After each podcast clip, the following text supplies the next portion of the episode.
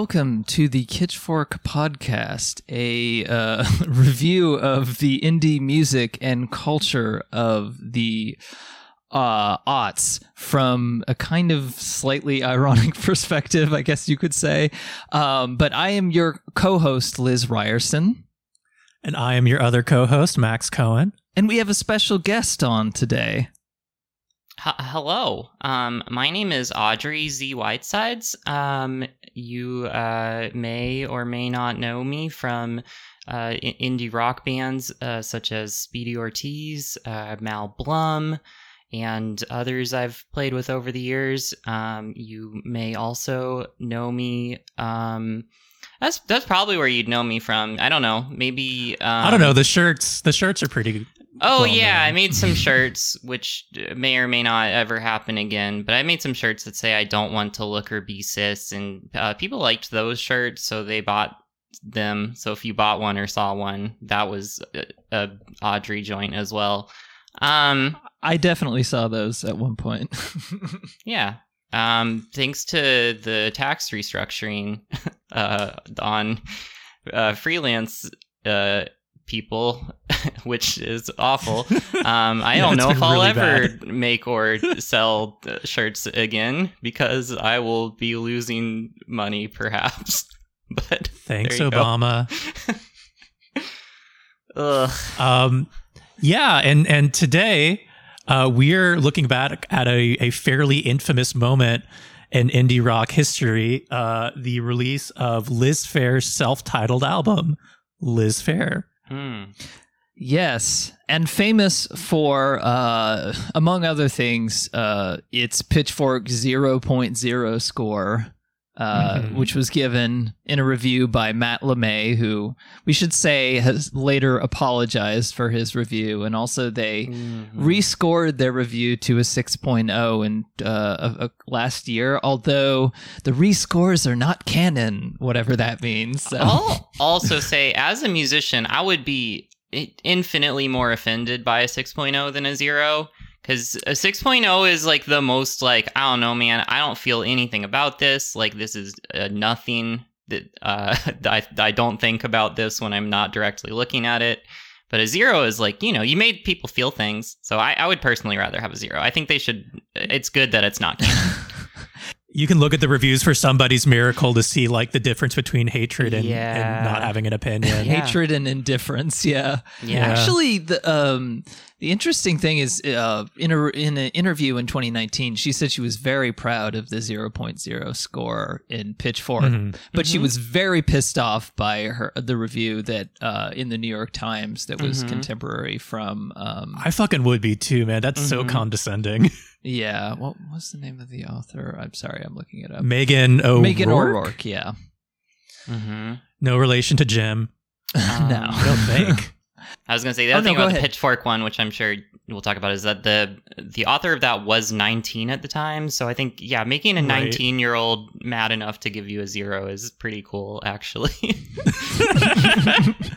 That's extremely true. Uh-huh. Um, so we could start with the review, or do you also want? We could start also with um just the how both of you got introduced to Liz Phair. Maybe maybe we'll start mm-hmm. with that before we read the review. So, do either of you mm-hmm. want to say exactly sort of how you got into Liz Phair and what was your first exposure to this particular album? You're our guest, Audrey. Yeah. Um. I okay. I don't think I have a particularly interesting uh origin story here. Um. I was when this album came out, I guess I would have potentially been like old enough to um like I guess enjoy it um because you know I liked Avril Lavigne kind of at the time. Um I I uh, was born in 91 so uh I guess what I was 11 when this album came out. Um so yeah, I, I could like based on the things that the the like narrative about what it sounds like. Um, people think that the goal of this album was I potentially could have been in a demographic where I would have heard it, but I didn't. Um, so uh, yeah, I didn't know anything about Liz Phair at the time. Um, I think I found out about her. Um, I was probably just honestly in high school, and um, I was like the type of high schooler who would just like go on the internet and look up like 100 greatest albums of all time, 100 greatest albums of the 90s, 100 greatest like you know like I was like I'm I'm going to discover uh, good art. Um, I'm going to find the canonically acceptable good art in the world, and I will consume all of it. And so obviously, Exile in Guyville um, came up a lot there. Um, and then I think I found. So I, yeah, I probably got Exile in Guyville like a CD off of eBay when I was 16 or so, um, and really loved it. And then I think I found White Chocolate Space Egg just like at the library. Um, oh, nice. And was like, this album fucking rips. Um, so I got super into that one, and then just kind of, uh, you know, uh, got into other Liz Phair stuff along the way, but I actually never listened to this one until later in life because it had like such a reputation of everyone hating it. So I was like, well, you know, like maybe it'll be interesting, but I'll I'll come back around to that one later on. Um, so I probably didn't listen to it until like my early twenties. Um, and then I think my first opinion was like oh, I really like some of these songs, but I don't overall. Um, it's it's not my favorite one. Um, but the more I listened to it over the years, I just uh, slowly came to like it a lot more. Um, I really like the album now. Um, I think it's a great album. Uh, I think White Chocolate Space Egg is still my favorite Liz Phair album. Same. Um, it's probably still the best. it's really good. Yeah. But um, this one I do come back to often still. Um, so yeah, like I said, I don't I don't think I have an especially interesting uh, you know, Liz Phair origin story or anything with this album. Um, but it it is one that I like a lot and listen to a lot. Um, so yeah. Cool. Yeah, I, honestly, my start was similar but earlier. Like I, I had Mhm. inherited a couple of Rolling Stone, old Rolling Stone magazines from my Mm. uncle, and one of them was like a best, the greatest 100 albums ever. Mm-hmm. And on that was like Exile in Guyville. And I think that was at that time I was young enough that most of what was selling me on records was yeah, if if somebody said that it was good art and also if Mhm. the cover art was good. Mm-hmm.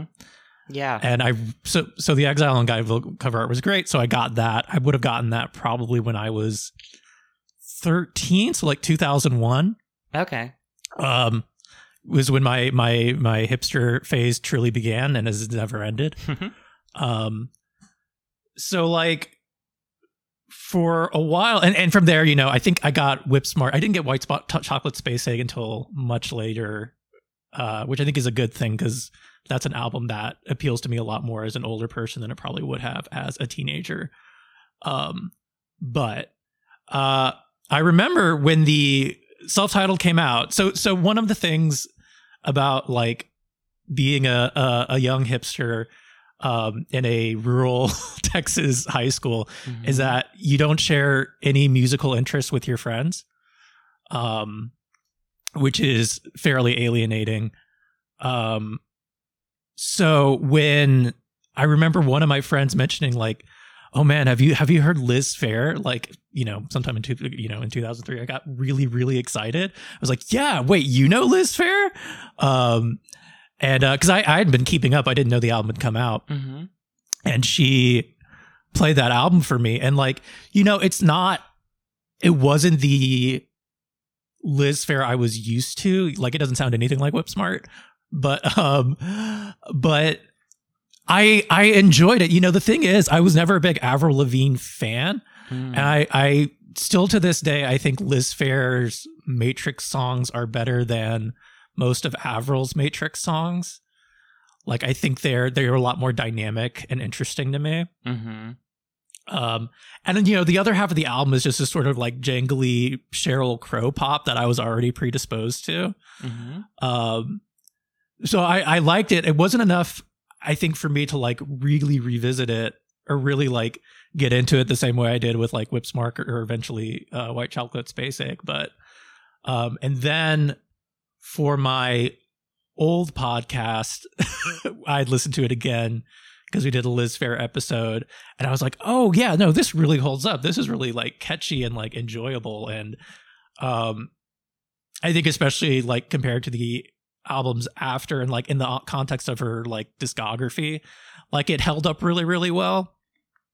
So that's when I kind of came to really enjoy the self title. Like I never hated it, but I think I always thought of it as more of an outlier than it really is. Mm-hmm. Um, when like really the non Matrix songs aren't that different from like Supernova or, or Never Said. Yeah. Um. So like I don't know. I, I I've I've always really enjoyed it. I get that it's maybe not meaningful or significant in the same way as people want it to be. But I also never thought like Exile was super deep. I just thought it was like, you know, interesting. yeah, I yeah, it's interesting. I mean, I can talk about it more uh, later, but yeah, mm-hmm. I, um, my background with Liz Phair is probably even less than both of you. I had definitely heard of her through um, I actually think there was a VH1, uh, you know, mm-hmm. like, oh, one of the greatest albums of all times kind of things. And they had mm-hmm. little segments. That's how I learned who Laurie Anderson was, actually. yes. But they, they love, had, love it. Yeah, they had Exile and Guyville there. And I remember for, I don't know why they played a clip of Polyester Bride because that isn't on yeah. that uh, album. But that was the one song that I knew. And, um, you know, I because I had like a, a, an older brother who was into indie rock. I mean, I had the similar experience of being in rural Ohio of not having any friends to talk to about music. Um, it is like uh, it is interesting because I'm almost certain that I heard "Why Can't I" at the public pool that I worked at, the same place that I remember hearing Avril Lavigne songs. I'm pretty sure I had heard that song. Like I, I worked at like the outdoor pool like the summer and like there's a lot of music that I associate with like like outdoor pool music for mm-hmm. me because it was like 2003 or whatever and I definitely sure. remember like Skater Boy and like uh, a thousand miles by Vanessa Carlton which is a great song um and a, a few other things but yeah I, I'm almost certain I heard that song uh, there, but I never really thought about it. And I, I was aware of this review in Pitchfork, but I, I didn't really know her music. Um, when I went to Oberlin, actually, so I went to Oberlin College, which is where Liz Phair went. So people made a big deal about that. I think that's kind of like, it is kind of funny. It's kind of indicative because that whole like culture of like indie rock was like very dominant and like overwhelming at Oberlin uh, in, when I went there, and presumably like in the 90s as well um you know when she went there or late or i guess she went there in the late 80s but um so there was a there was a girl who had a had a show after me at like the radio station because uh, I was like a freshman and somebody's miracle had come out and she wrote a review for like the local student paper. I think it was called The Grape. and it was like it was like Liz Phair, what happened? You know, and it was just like that kind of stuff. It's like, oh, you used to be cool. You know, you embodied like cool Oberlin kid or whatever. Because it was the same time that like Karen O was successful and she went mm-hmm. to Oberlin for like mm-hmm. a semester. So everyone, everyone there like uh, thought that she was, you know, kind of embodying that. And I remember this girl, like, she actually kind of looked like Liz Phair too. And I remember being like, "Oh, you, the review you wrote was really cool," you know, and and she was like, "Uh, thanks." um, but yeah, I didn't really uh, hear Liz Phair until actually I heard your, your podcast. Uh, uh, in I think 2018, I discovered your it's podcast. All full circle. yeah, and uh, I decided to listen to Exile and Guyville, and I, you know, I got into it. Um, there are a few songs from Exile and Guyville I like in particular, but um, I never really listened to this album uh, until just now just like you know this this past week you know outside of why can't i which i definitely heard mm-hmm. before and I possibly heard Extraordinary too before. That song seemed a little familiar, but mm-hmm. um, and yeah, my opinion is on this album is it's fine. um, I don't really have strong feelings on it either way. Uh, I I do feel like it's kind of a six out of ten for me. Um, so I don't know. Perhaps there are some songs that grew on me over over the course of listening to it.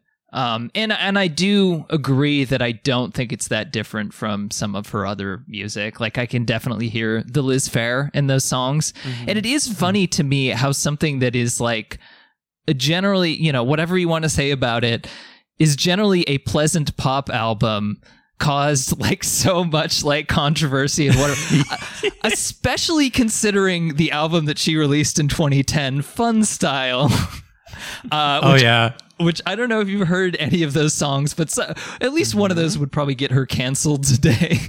Oh yeah. Bollywood absolutely. I mean, Mm-hmm. Fun Style was Did that get a, a 2.0 on Pitchfork? They got that got a bad Pitchfork. it score got pretty well, bad. I remember. The thing about Fun Style though is that in between the weird songs, it's still pretty normal. Uh, yeah. and and those weird songs are are actually highly entertaining. So Oh, they're great. Yeah. It has The some- Pinas Colada line is maybe the greatest thing ever written. Uh-huh. Uh, the YouTuber uh, Todd in the Shadows actually did a video where he talks about "Fun Style" by Liz Phair. It's a pretty good video, so worth watching because we're not tip. talking about it. no, no. Um, no, we're talking about eponymous. yes. So, uh, do we want to start by reading the the infamous review by Matt LeMay? Um, I can, Please. I can start reading it. Um, if you have any bits that uh, you want to mention, this you can stop me as well. Um, okay. So this is from, like I said, Matt LeMay, 19 year old Pitchfork writer in 2003. Um, also, Pitchfork commented on this many times, famous for even back in the day paying their writers uh, next to nothing, if not nothing. So Right. uh, also important to point out. Anyway, um, it could be said that Liz Phair's greatest asset has always been her inability to write a perfect pop song. On her 1993 debut, Exile in Guyville, Phair's gruff voice wrapped awkward non hooks around flimsy, transparent chord progressions, resulting in, to everyone's surprise, uh, a certifiable indie road trip classic. Just want to interject classic backhanded compliment there. But I- anyway, yeah. right. It's a very Um, confusing statement and a lot. I mean, you know, it's a 19 year old. I'm not trying to rip into a 19 year old's prose, uh, but to I will. to I don't give a everyone's shit. surprise, like who's surprised? Like who? I don't know. I feel like as someone who like was a, a TA in college, like I, I would be having a I also field day with this sentence. I also feel like flimsy, transparent chord progressions is a wild statement to make about Liz Phair, who is one of the more esoteric, like in terms of song structure, songwriters out there. Yeah, actually, the first song on Exile in Guyville has a very strange chord progression. Yeah, six foot one is weird. Uh, strange loop is weird. Support system is weird. Like they, it's the kind of thing that like the breeders or, or honestly, Sadie kind of does too, where you just chords happen where you don't expect them to happen. hmm yeah. the I, song will like twist around a lot. Yeah. it is. I- I think. I think there is a d- degree of truth to what he's saying, but he's saying it in a very backhanded way, I guess. Uh, in that, it, you know, it is very skeletal in some ways, and that's part of the appeal. But I don't know. Anyway, well, I'll continue with the review. Um, it still stands as a powerfully confrontational album, skirting convention yet marked uh, by Phair's striking awareness of her own limitations. Unfortunately, it seems that Phair spent the better part of her post exile career trying to gloss over the very limitations that made her original statement so profound. Though her second album, Whip, Whip Smart, had a few choice moments which recalled the insight and complexity of exile, it ultimately seemed like a much more calculated affair. Things didn't start to go horribly awry, of course, until until Phair's next album, White Chocolate Space Egg. That record's That's how you know this to guy's full of shit. Yeah, I think I think that was kind of a sentiment that was more common at the time. Although in was, another but, like, review that I'll mention, um, another review that I'll mention in Slate uh, later, um, the per- that author said that that was her best album actually in that review. So I'll give credit to that author because that was a contemporary review as well. But um, that record's attempts to radioize her sound only dismantled uh, the depths of her music, if not the awkwardness, resulting in an odd batch of songs that perhaps encapsulated Phair's faulty view of what constitutes a radio friendly album. 10 years from exile, uh, Liz has finally managed to achieve what seems to have been her goal ever since the possibility of commercial success first presented itself to her to release an album that could have just as easily been made by anybody else. Even the songs on Liz Phair that could be considered quote unquote shocking or profound are gratuitous and overdetermined, eschewing the stark and accusatory insight of exile in favor of pointless F bombs, manipulative ballads, and foul mouth. Oh, okay, this is the worst part. Foul mouth schmeminism? Yeah. Schm- Incredible. Schmeminism. Schmeminism. Wow. That You know. that is that is I think the worst line of the entire review. Uh-huh. um, Liz Phair has always been known for her vulgarity. Um, ah, we're gonna skip ahead because she just the, they're just talking about the song "Flower," uh, which is a famous song on uh, Exile. It says Flower would seem to have a descendant in HWC, Hot White Cum, in which Phair extols the virtue of semen as a beauty aid. Apparently, she says in the song, Dear Cosmos, splooge, the new rouge. Excellent. she does say that. Uh, yeah, it's, it's good when Yeah. she says it. Uh, but unlike the complex, alternatingly cocky and self-effacing sexuality of Flower, HWC's unqualified sperm praise is entirely Uh, vain and degrading. Even more Unqualified degrading. sperm praise is the best phrase in this re- in this That- review. that's a good. by That's a far. good phrase. Yeah. Even more degrading is the constipated donkey fuck harmonica solo. Okay, that's pretty. That's a pretty good. That's pretty good too. Uh, towards the the track's end, a hilarious sideshow that only magnifies the triteness of the song's uh, glycerin slick uh, production. And then he talks about uh, "Rock Me." Uh, the song "Rock Me." Here, Phair sings exuberantly about the benefits of an affair with a younger guy, including, I shit you not, playing Xbox on his floor.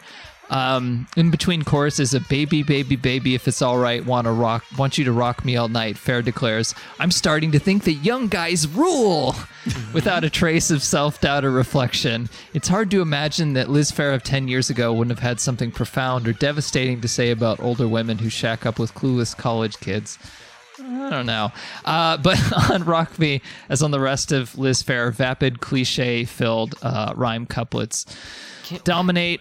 Um, yeah. I do want to Uh, quickly can- interject here. It, again, just keep in um, mind the age of this writer. I feel like this whole part is very interesting um, because you know he uh, he presumably is a college kid, uh, younger guy. Right. I don't. I, I I take that hi- that he was not an Xbox gamer, which you know his loss.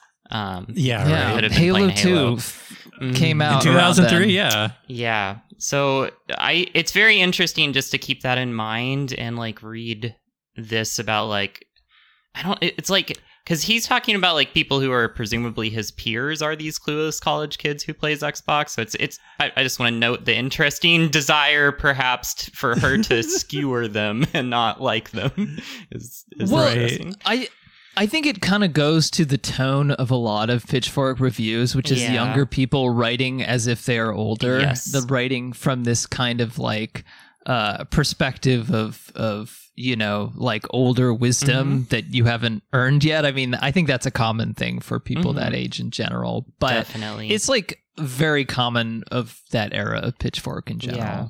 I will also say I looked up. it- apparently, he started writing for them when he was like 15 years old because he has reviews going back to 1999. Uh, he he gave Oh, wow. uh, the the Avalanches album a 9.5. Pretty- You know, Okay. pretty good album. That's Uh, he was 15. How did he? Like you know, shout out for that seems like it would break a law. yeah. So I don't know what how you got into Pitchfork back in those days, but congrats to Matt LeMay for uh, making it work. Yeah, I think Pitchfork just hired whoever you know was blogging or, and and probably local around uh, either Minneapolis or Chicago. But yeah, just to wrap up this review, uh, he mentions "Why Can't I," uh, which is uh, as we will mention more, uh, co-written, co-written, co-written by Avril Lavigne songwriting team The Matrix. Uh, so that's also why we mentioned Avril Lavigne several times.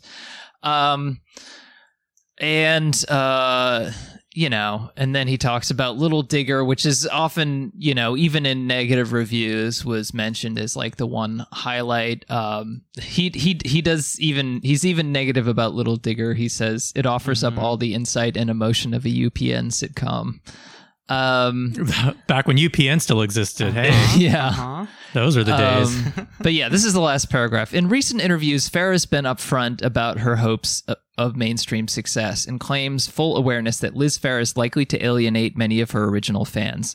What she doesn't seem to realize is that a collection of utterly generic, rocked out pop songs isn't likely to win many new ones.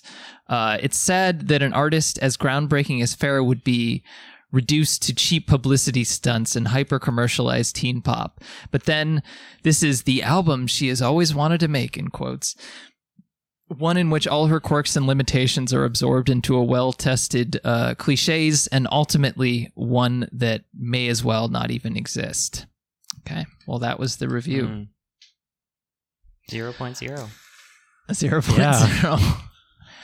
Um, interesting because yeah, I think I think uh, Pitchfork at the time, you know, the choices that they made in terms of scoring were very symbolic in terms of embodying a certain Mhm. kind of like you know what the what the general uh, atmosphere was around those scenes and those spaces and i mean it's pretty fair to say that liz phair from all that i have read about her from the beginning was always kind of both came from like the indie rock landscape but was always like heavily skewering it and making fun of it and trolling Right. and trolling it um Mhm. and and this was kind of you know i guess uh her her next uh evolution of that but it is also interesting because um you know of course later he sort of recanted and made a tweet thread uh about it um that we can talk about after we've talked about the album more but um but yeah, I, I think it's like now, like pop music. I mean, post poptimism. You know, obviously in the 2010s, pop music was much more embraced uh, in a way that it was not at the time. And Mhm. even if it had come out, uh, even if this album had come out like a few years later, it probably would have been received more kindly. But yeah, that was just the nature of sort of I- the. I kind of wonder about that because one of the things, especially from that paragraph on like the narrative of her discography, is it it felt like people were kind of waiting to pounce on Liz Phair. Yeah. like Yeah. the the indie the indie literati had never been satisfied with like her post Exile on Guyville work and had been kind of looking for a reason to really like get pissed off, you know, and this just gave them that opportunity. Like, I, I think it especially comes out in that like Chuck Klosterman interview as well that we'll talk about later. But it, it seems like this isn't just like somebody making a pop move at the time. It's that Liz Phair specifically did it. yeah. That seems I, I think that's probably true. And um yeah, just like it it's very interesting always to me like when people create a narrative of like calling certain art made by an artist like more intentional or more um you know profound whatever that means.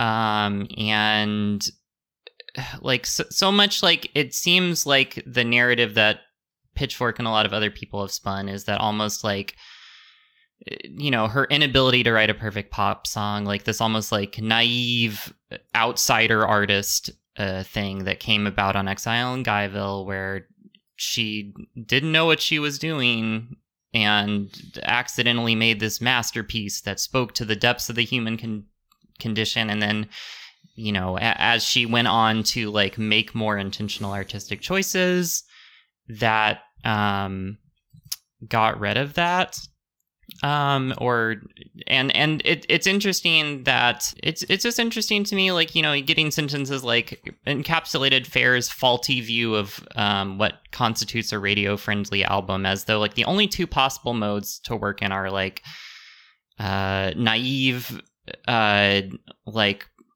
deep artist um who is like tapping into something by eschewing any artistry or else uh purely mercenary pop um, right. hit hunting and like it's it's just interesting to me because to like listen to this album the arrangements both on the matrix songs and non-matrix songs like there there's a lot of like um production flourishes like it's not like a just straight up like brick wall album like w- one of my Mhm. favorite songs of all time is is cruise by florida georgia line um it's a great song Oh, it oh does dear. just fucking punch you in the face. There's like one level that every instrument is, and it's just like a wall that like it exists to be loud and like steal your brain and like not allow you to think about anything other than the hook of Cruise by Florida Georgia Line.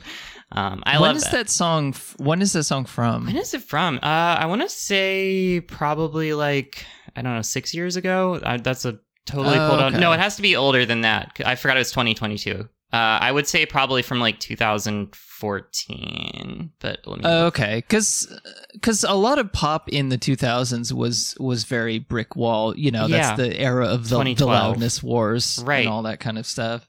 But this doesn't guess do this. you like the the Liz Phair album, No. like extraordinary first song, second verse is this like big dynamic shift where like the instrumentation totally changes. Um, like the uh, guitar Rock gets, Me like, does it too. Yeah, Rock like- Me does it too. Rock Me has like a lot of like inverted chords, so not you know it's not Mhm. just like playing power chords as loud as possible through compression.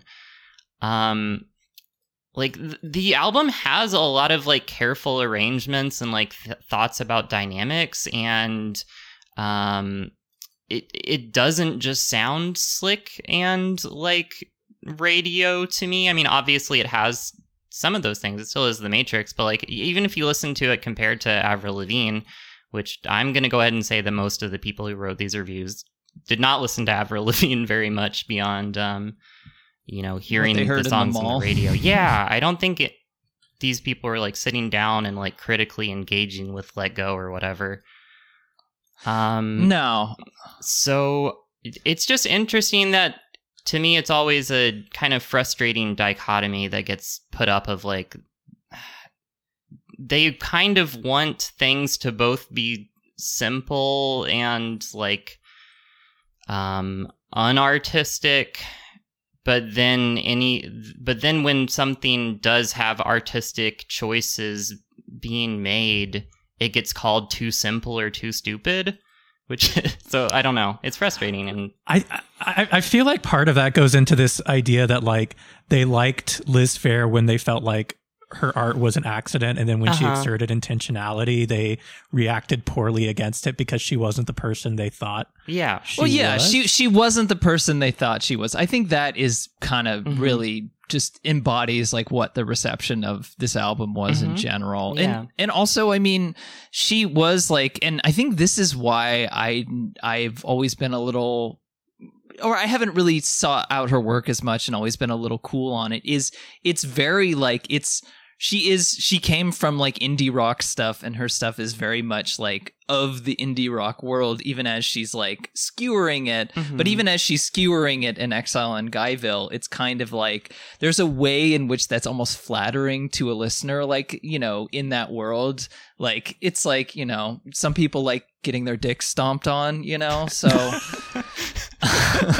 Yes, it's exactly like I've, that. I've heard that Um, so I, I think I think there's an element of that to Uh-huh. it, but but by the time that this album came out, she's not speaking to those people like Mhm. anymore. Right. So I think Yeah, that is exactly. also part of it. you Um, can see that in like the the Chuck again. We'll we'll get there, but the Chuck Klosterman interview, you can, he feels offended that he's not the one. He's not the intended audience anymore. yeah You- So do you want to? like- oh, go ahead.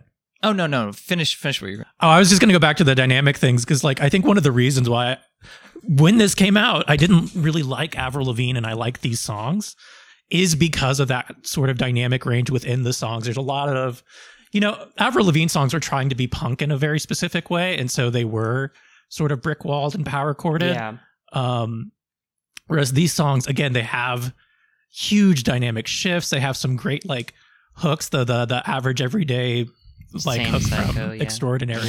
Yeah, same psycho. Uh, is so I. I don't like that part. I love it.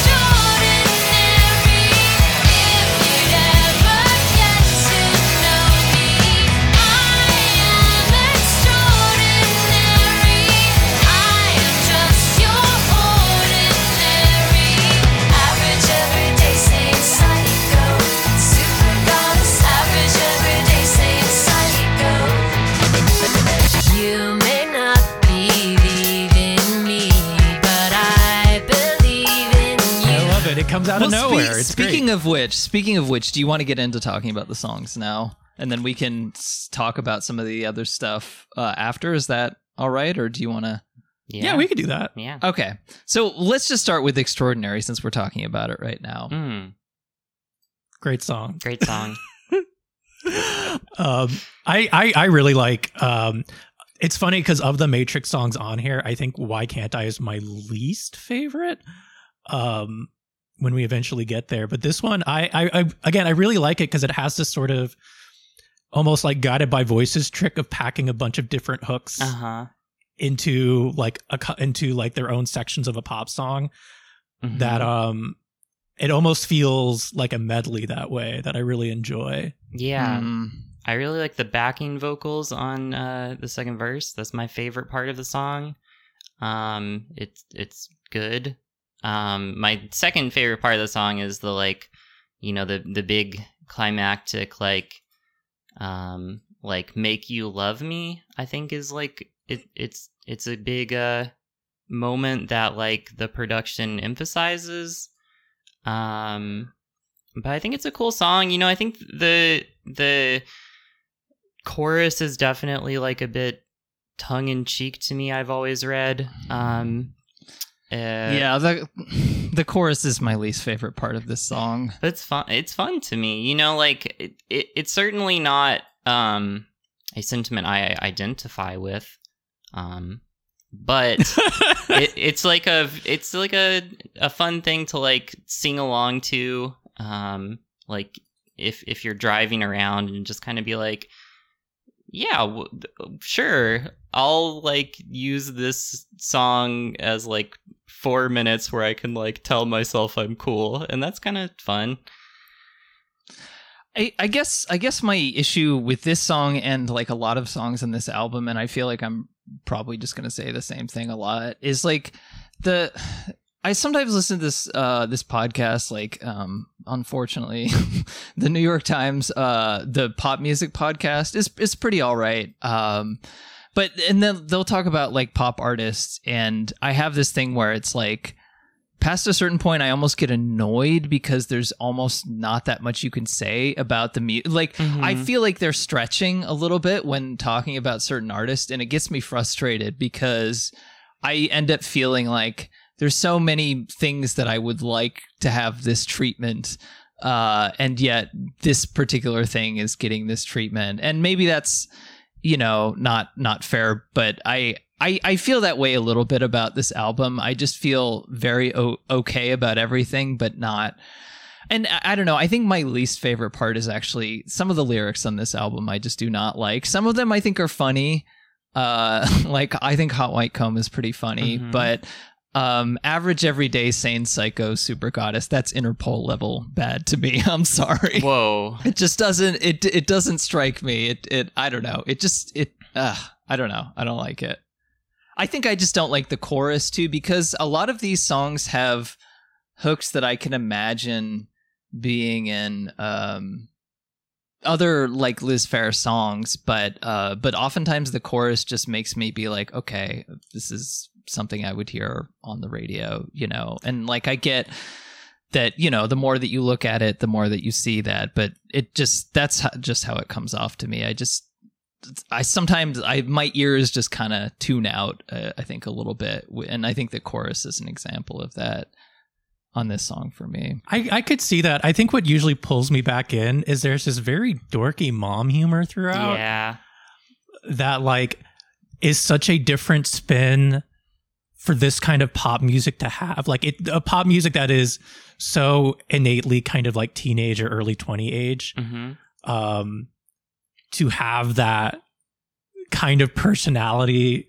with uh-huh the contrast is interesting to me. yes the contrast kind of keeps me engaged um, in a way that like it, it makes me wonder for some of these songs if it wasn't liz phair singing it would i like them as much and i don't know if i would yeah um so yeah go ahead sorry No, I was just gonna say I think that's a that is also pretty much like sums up my feeling about it, which is like almost like doing the whole Matrix thing was like a way to like ensure that none of these song or these songs wouldn't be like read as like needing to like be cool, I guess, or like needing to Mhm. like be a the kind of like profound uh vulnerable statement that people seem to want out of Liz Phair. Um and I I think that like they like kind of that dorkiness is is really great to me also and like makes it is like why to me more than other pop music that maybe kind of sounds similar it does feel like a bit um like more playful a bit um more uh yeah like you said like the mom humor of it all um i i feel like to me as a person feels like very inviting um and Mhm. uh not just kind of like it it makes it feel less like it's kind of just painting by numbers i guess because um it, it is like intentionally putting on this like like say, saying the the average everyday sane psycho super goddess like that's a ridiculous thing to say about Yes. yourself it's very goofy and like i feel like just to um like put it in the context of like being in your 30s and psyching yourself up uh right. and being like well in the verses being like but am i actually that special i'm just like taking my trash out and then to be like no like i'm gonna look in the mirror babe you can do this like it, it's a good feeling yeah me.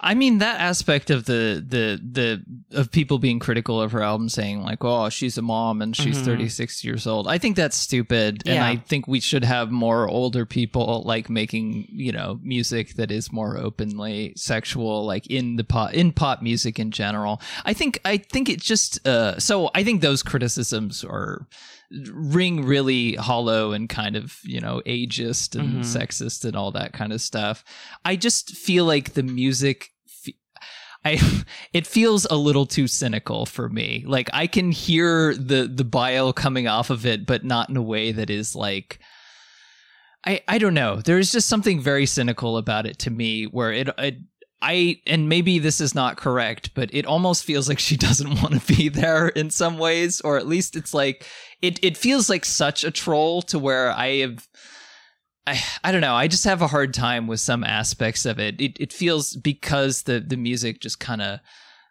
glosses over. And and I think also in general, I think this is I'm also just coming from a place of not really liking that mode of songwriting in general, like that the Matrix Mhm. has, or like that sort of because I, If you're I not a Sheryl really- Crow fan, this album isn't for you. yeah yeah, although I, I like Sheryl Crow's voice uh, a little more, and I, I do like you know more dynamic voices, which obviously Liz Phair doesn't have, and that's fine because that's not her thing, you know. But um, I think I, I think in general, like, and and maybe this is just being of a certain age. Like, I have an aversion to music that sounds like mall music of a certain era, like, and and I think that production, like really just brings me back to that again it's like it's like that pool that i worked at um and it's funny because like popular music i guess like lately in the last year or two like or at least last few years like you know you have like olivia rodrigo or somebody kind of like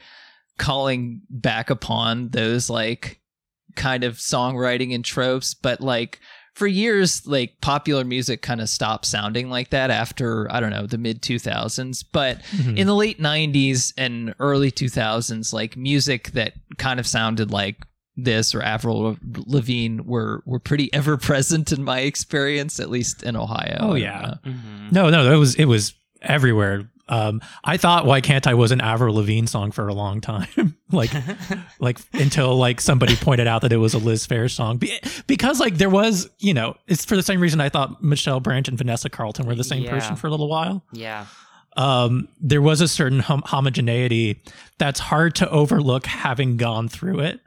Um, Mhm. and I think again, the reason why this album sticks out to me in the way that an Avril or a Katie Rose doesn't, um, is partially the person. Like, I think I don't think I don't think your criticisms are wrong necessarily. Although I, I don't think this is a trolly.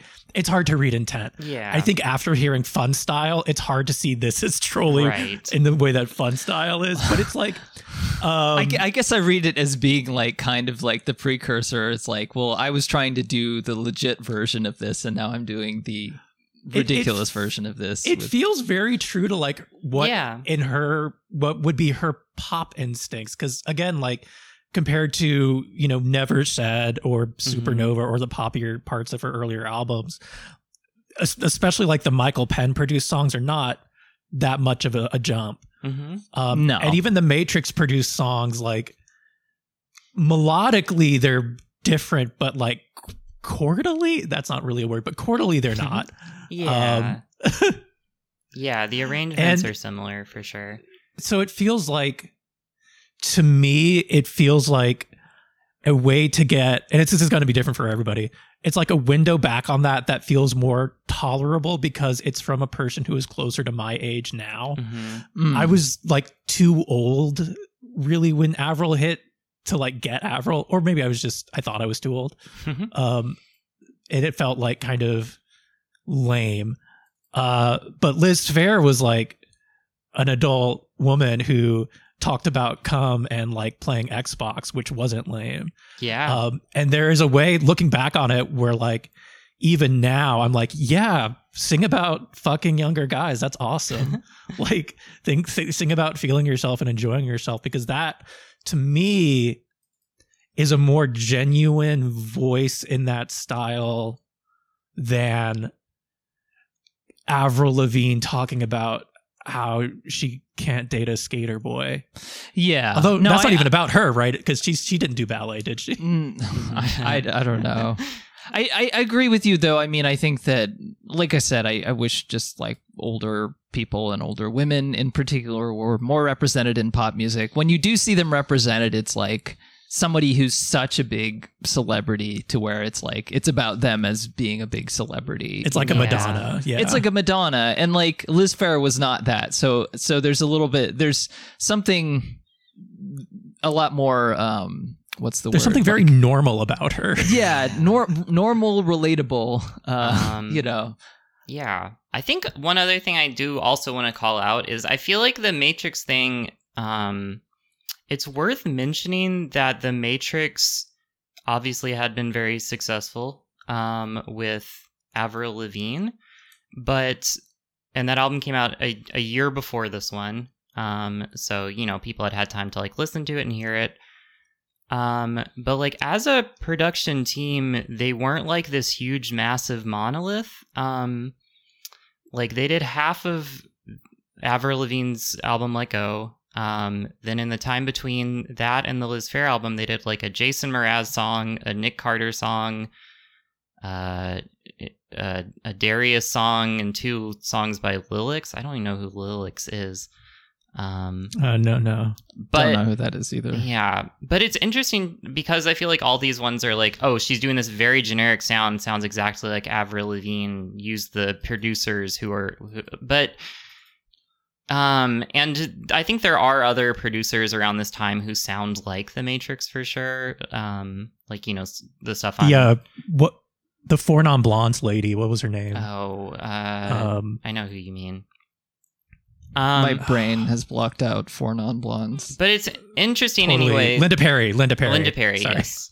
Um, the the Matrix thing, it's it's not like they were like these hit makers who everyone was turning to and like were the biggest like you know influencers on the whole radio. Um, like it, if you think about like you know the the year when like every song on the radio was like a Mike Will made it song a few years ago, or like um uh like DJ Mustard or like even like it, like it would be weird to read an article about like Cam'ron's Purple Haze having Kanye West produce some songs on it and it would be weird to be like oh Cam'ron is chasing the commercial sound of Jay-Z because of using Kanye West like it, it Right. it's Well, yeah, I I think I think part of it might come from the fact that like this kind of rock altern uh i guess you call it like mall rock or like some people called it minivan rock i don't know um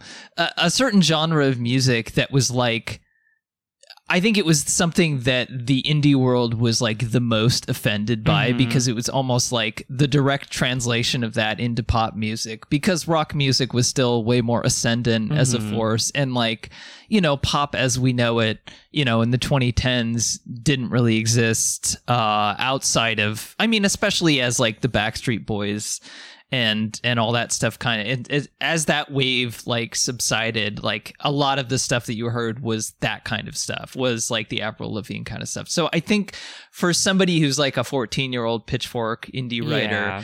that's the number one thing that they find the most offensive because it's the thing that is like closest to while also kind of like in in in that view kind of like a you know perversion or or whatever Mhm. of of those of those things Mhm. It's inauthentic. yeah it's the it's the biggest embodiment of that uh you know of of of what's wrong with music Which is it's the funny thing because when reading up on this, like the, one of the reasons Liz Phair even worked with The Matrix and started going into pop direction in the first place was because Capitol Records bought Matador. Yes. like even their Also their we're indie saying- labels yeah. were not were not indie anymore. Well, like yeah although they did buy themselves back at some point but i don't think they have. eventually, but not at this Yeah. point, not in the period we're talking about. And so like I think You know there was something weird about the deal too, where it was like when um they like gave everyone back but Liz Phair or something.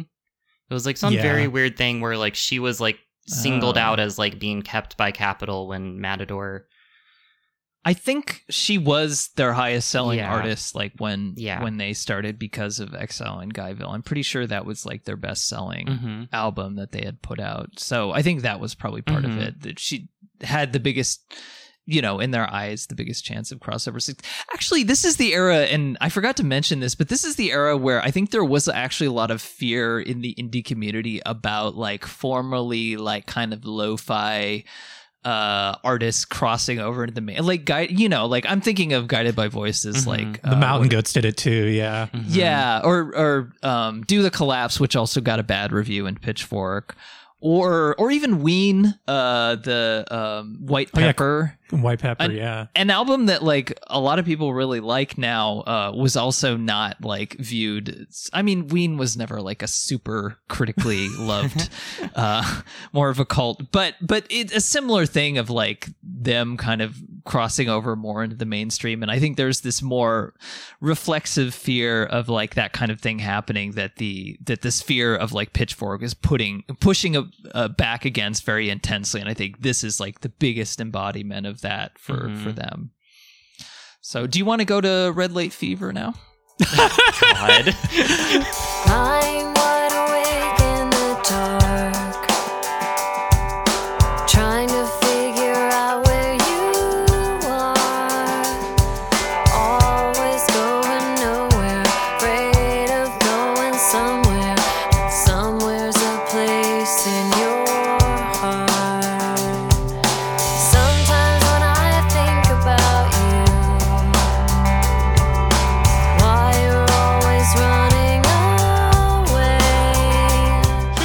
Good song.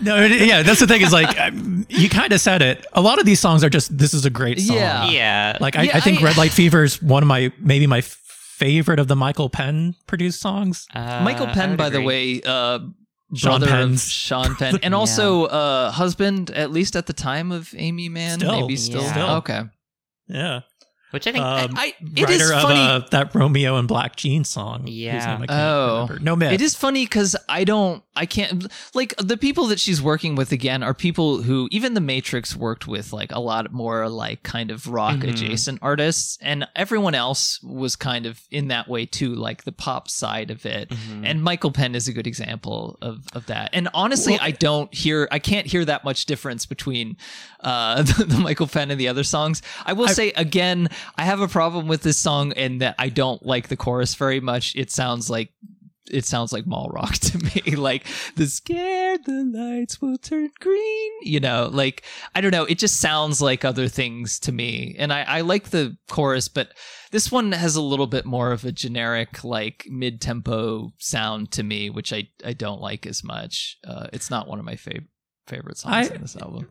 I, I yeah, I like it. Mhm. Um, the thing about like, I think you have a good point about the production because like the other producer is R. Walt Vincent, who just did the Pete Yorn album, which is like yeah. an iconic of that of the era in which indie rock became Urban Outfitters rock. Yeah. Yeah. Um, so there is like this whole thing there. I, I feel like the big difference between the the Penn produced songs and the Matrix produced songs, I I think they're one less dynamic, uh, but two, the main thing is that they're not being written by the the, the Matrix aren't part of the writer Yeah. writing team. Yeah. So they're Yeah. just just Liz Phair uh, written, and you can kind of hear that Um, that difference in there. Yeah. I This one was actually co-written by Gary Clark, who uh, is a I don't know who Scottish that musician. is. Yeah. I don't know who that is. He's the only. This is the only song that he co-wrote on this album. yeah. Great song, Uh, Gary. oh, he worked with Natalie Imbruglia, and Oh, so that kind of makes sense. Um, uh, he worked on the, or he he uh helped produce a song that was on Pretty Little Liars. I'm seeing that, so that's you know. hey, Uh, all right. I think All right. Uh, Yeah. What? Oh, sorry. No, I was gonna say. Do you wanna finish? They were all mixed and mastered by the same people, also, which I think this is like a thing that, uh, like, you know, uh, it it, it makes sense that the songs all kind of like sound the same to me, I guess, because it wasn't like the Matrix where the people who were like sitting in a mixing booth being like, "Here's the level of the snare drum" or whatever.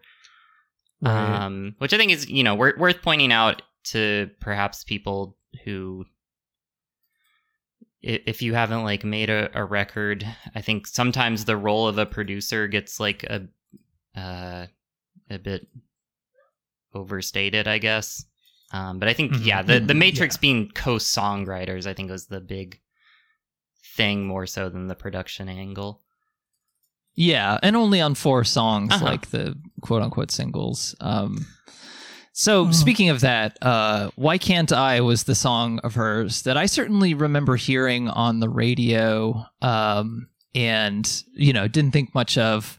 I, I mean, no, I, I didn't think much about it in general. I, I, I didn't have like a negative reaction. Um, and yeah, so it, it, if you were around at the time, that's the song that you were most likely to hear. And it was her biggest hit. It technically qualifies her as a one hit wonder, which is kind of funny. And I've got someone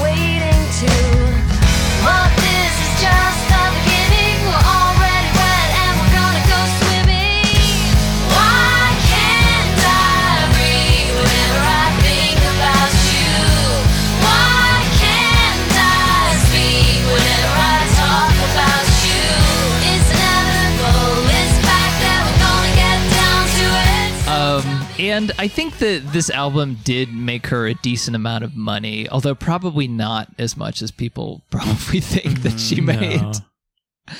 It didn't have a Uh, I lot mean- of staying power on the charts. right Yeah, I mean, Yankee Hotel Foxtrot probably sold more copies than uh, this album did, um, in spite of being, you know, indie or whatever. Um, but um, and also her success was kind of like short-lived. I mean, uh, she had some success from this album, but then you know, by the time Somebody's Miracle came out, it was not particularly successful, and then she Mhm. ended up, you know, doing uh, soundtracking TV shows and all that stuff, which is where Funstyle came out of. But um, but yeah, so I even though this was a commercial hit on the radio, it w- it was a uh, n- number twenty seven, I think, was Uh, the highest it was. Or 32 is what i'm seeing Wow, that's lower than I thought. yeah Because it, it it, says was played 20 a lot. It says twenty seven on the Wikipedia. Oh no! Oh, I'm sorry. I'm sorry. That's the that's the album. oh that's gotcha the yeah Thir- not the 32 was the song on billboard uh, 100 Yes. Okay. Yeah, and it. Uh, oh, it. Well, you know, adult top four uh, in the mainstream top forty, whatever. You know, Uh-huh. like some of those other. I mean, there's so many songs that like are considered iconic that didn't really chart on the Hot 100, but charted on charted on like the alternative quote Mhm. unquote charts, especially in the 90s. But um, but yeah, um, this song is fine to me. I don't really have any uh particular feelings about it either way. I, I really don't have anything to say about it. Um, Yeah. I'll say It's it's not my favorite of these songs, but I I think it's it's catchy. Uh, the interesting thing to think about for me here, well, so I'll say uh, I uh, a band that I play with, Speedy Ortiz, toured with Liz Phair a couple years ago, and people at the shows love this song, which I honestly That's didn't very true. expect. Like it, the set list was mostly, you know, probably like fifty percent Guyville stuff. Um, because it was like coming after the like big Guyville anniversary tour re-release of Girly Sound tapes and so on.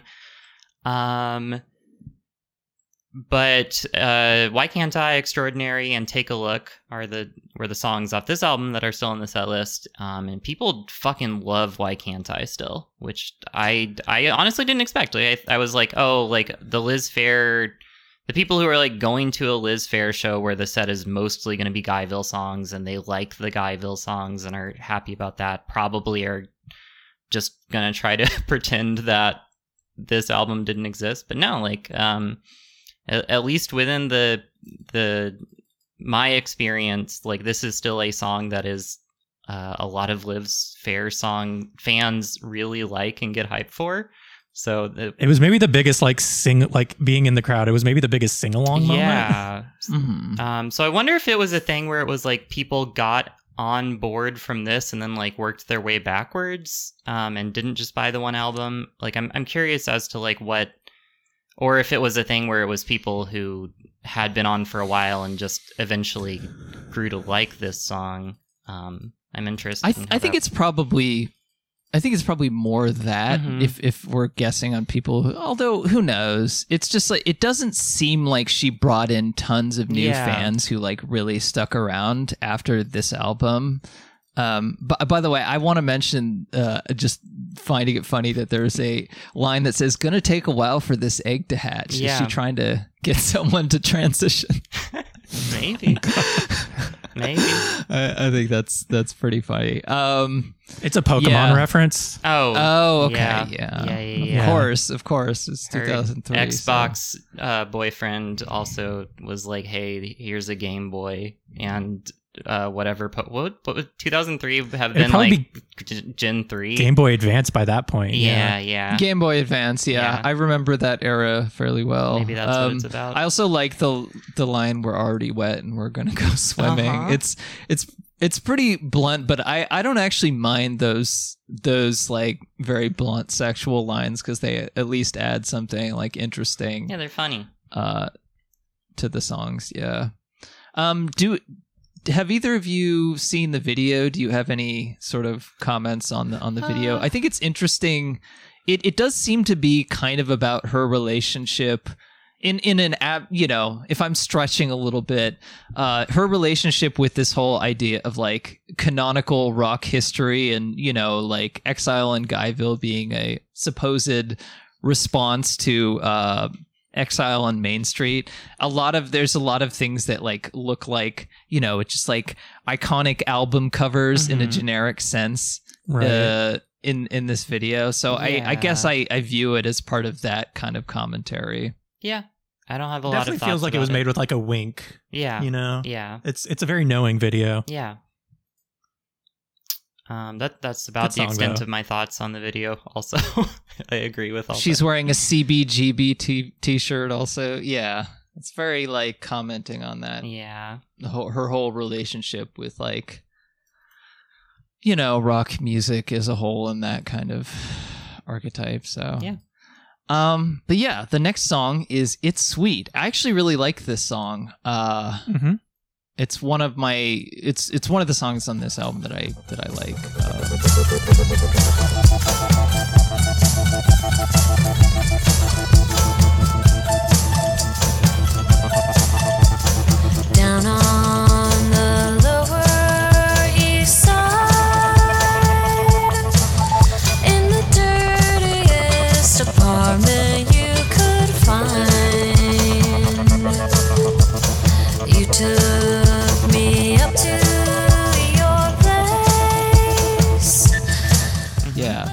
I think it's, It's the it's really weird. Yeah. yeah. I think it's the the instrumentation. Like the I don't know. Is it a um? Is it a like what, what is that instrument? It's I have no uh, idea. I I believe couldn't it's just you. a guitar that's like um pitched in a weird way. Like it, it's not a sitar because like th- th- some of this is kind of like referencing like Indian music, um, as well as there's like a lot of like blues and references on this instrumentation. But I'm pretty sure this is just a guitar um, that is uh, produced in Well, such it a way. also it also kind of has like an Appalachian like Yeah. Celtic folk Yeah. thing. It has a to it. mandolin vibe. Like it's got that 12 string thing where the strings are a little out of tune with each other. yes. Although it it is funny, like if you think about, there's like a weirdly a lot of similarities between the like Celtic folk thing and Indian music in terms Mhm. of scales and ta- and ta- and timbre, timbre, Cambra. uh, timbre. I don't know how to fucking pronounce. uh, No, you, you did word. it. That's it. yeah. Okay, um, but um, that. But I find interesting. But yeah, I, I like this song. I think because it's a little more distinctive to me. Actually, this is the first song that like jumped out to me on this album as something that I liked on the first listen. Pretty good. Yeah, I really I really enjoy. It's sweet as well. Um but not as much as I love Rock Me. Oh my god, Rock I fucking Me- love Rock Me. Me's really good. Rock Me is my favorite. Rock Me I think is my favorite song. I don't. mm, it, it might be my favorite song on this album. It's definitely my favorite of the Matrix ones.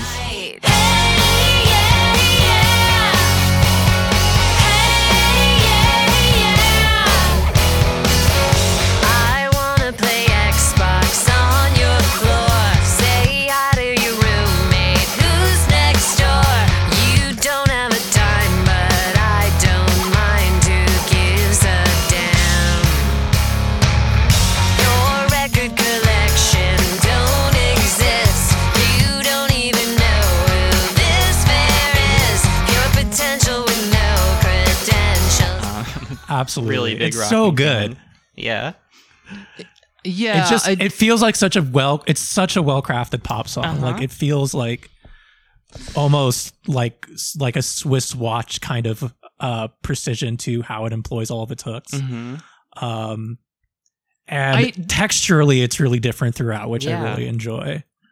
I think this is the one that you can most make a case of for it being kind of of a subversive pop song because I'm not really sure I feel that about some of the other songs on this album, but I can I can feel that with this one, obviously with the subject material. Yeah. Um, I'm not like hugely into the chorus because I just I think just that kind of music in general is not my thing. But I I do think the whole I want to play Xbox on your floor, say hi to your roommate who's next door. Uh, you don't you don't have a dime, but I don't mind. Who gives a damn? Mhm. Uh, I, I I think it. Yeah, your record collection do, don't exist. You don't even know who Liz Phair is. Uh, I think I can see the sincerity in that line because she probably Uh-huh. probably It's very deliberately wanting to hook up with people who don't know who she is. But But at that but even in the chorus, like it's it's a little more straightforward, but there's like those this like lead line that's very like seventh heavy, so Yeah. it, it makes it feel a bit more like ghostly in a way that I really love. Like it gets into the way that like Liz Phair is always kind of weird with her chords. yeah. Yeah. Um no, the chords on this song are cool. it gives it they're very good chords. Mhm. I love good chords. Mhm. um. Um and yeah, the the the Liz the you don't even know who Liz Phair is is a great line. hmm Um, yeah, like I said earlier, I really like um, how the the chords in the verses are like. There's a lot of inverted chords. Like it would have been really easy to just do like a straight ahead, like we're doing rock and roll. We're gonna play like you know the the the big chords that just like are the most simple, uncomplicated major chords. Um, but but it doesn't do that. Like it it kind of like has a little bit more edge to it or a little bit more um there's there's just like a little like twistiness to it where like listening to it i'm like oh okay like you didn't have to do that. And like I, I feel like that that to me like emphasizes like the song's humor and like if you want to say subversiveness maybe um I, I think it's a song that like uh it doesn't take the easy way out at any point other than like the lyrics of the chorus and that makes that feel funny to me. Right. Yeah, I I would. I, would I agree still with don't. I still don't really feel the want you to rock me, but I, I don't know. It's it's a little it again. Maybe it's just I just don't like that kind of music in general. I think it's like it doesn't really. It's so funny It, to it me. just it just hits me too much as sounding like other things at the time for me to like register it as being like subversive in the or is is is hitting me in the same way that like you know the I don't know. And I think maybe this is just my complaint with this like mode of songwriting is I often like the verses but don't like the chorus because they feel too obvious. And I'm somebody who like both makes music and is interested in music that is very like non-obvious and and and weird. So it it it doesn't like yeah it doesn't really hit me but I, I i overall think the song is uh is like probably the best example of like the the the matrix pop songs on this album though uh because of just the theme and everything else so Mhm. as much as i say that like i do generally think it's uh you know more effective at like what it's trying to do Mhm. um so take a look is the next song Mhm. It's interesting that uh, you said that the it's one of the songs that she plays from this. Yeah. I, I don't really like this song very much. I, I just don't like the chorus again. Uh-huh. Uh, I don't know. Yeah, this one to me, like I like Aimee Mann, and Yeah. it's it sounds a lot like Aimee Mann's song. So it, it's not my favorite on the album, but I do enjoy it. Um, like uh, well enough. Um, yeah, I I I feel like it's just like a pretty solid song here. Like I think coming after Rock Me, I don't have as much to say about it in general because I'm still when I'm listening to this album, I'm like, oh wow, Rock Me, huh? Um, so yeah, the, th- this one um, is just kind of like a, I guess, a breather for me afterwards. But I guess you know, uh, she still likes it at least. I I like it. Yeah. Um, I think I think, especially with a lot of the Michael Penn, you know, the the solo song written stuff. There's a big jangle pop vibe, Mhm, like um, almost like a Law's album vibe to this album, mhm. and it's like my my worst nemesis, power pop. Uh, it's not necessarily my worst nemesis, but uh, there, but there- I there's some there's some music in that genre that I really don't like. That's all. Yeah, I'm a big fan of of jangly jangly Yeah, jangly yeah. pop. I like a jangler. Um, and so I I enjoy take a look quite a bit because Yeah. it really leans into that vibe. Yeah, I guess for me, I, I think it's a good song. I like it. Like I said, I like Aimee Mann and uh, also like Jangle Pop. I don't have a lot to say about it though. This this is like one of those songs where I'm just kind of like, yeah, I hear it and it it, it sounds good to me. That's Yeah, my critical Yeah. insight. I yeah, maybe that's why I don't like it. Uh-huh. It's just it's it's a very it's a very mid song for me. It's Uh, not and, Kino. and and me me calling something mid is generally not a good thing, or at least I don't. I don't but yeah, but uh. And and I think like I, I feel similarly to this one that I do to Red Light Fever. I actually find some of the Michael Penn songs like less interesting to me Mm. than than like the the Matrix ones. Mhm. Um, because and I should say that they're they're written by Liz Phair. He Yes. just produced them. Yes. Um, I find but- Michael Penn in general less interesting than Liz Phair or The Matrix. I think that's that's probably a fair assessment. Um, well, speaking of which, uh, interesting. Uh, the next song is "Little Digger," and that's a song that you know was kind of the consensus respectable choice. And I do like the song. I think it's a you know pretty touching lyrically, and it's it's kind of gotten into my head maybe more than any other song on this album. Uh, after having listened, you know, probably about five times or so. Hey,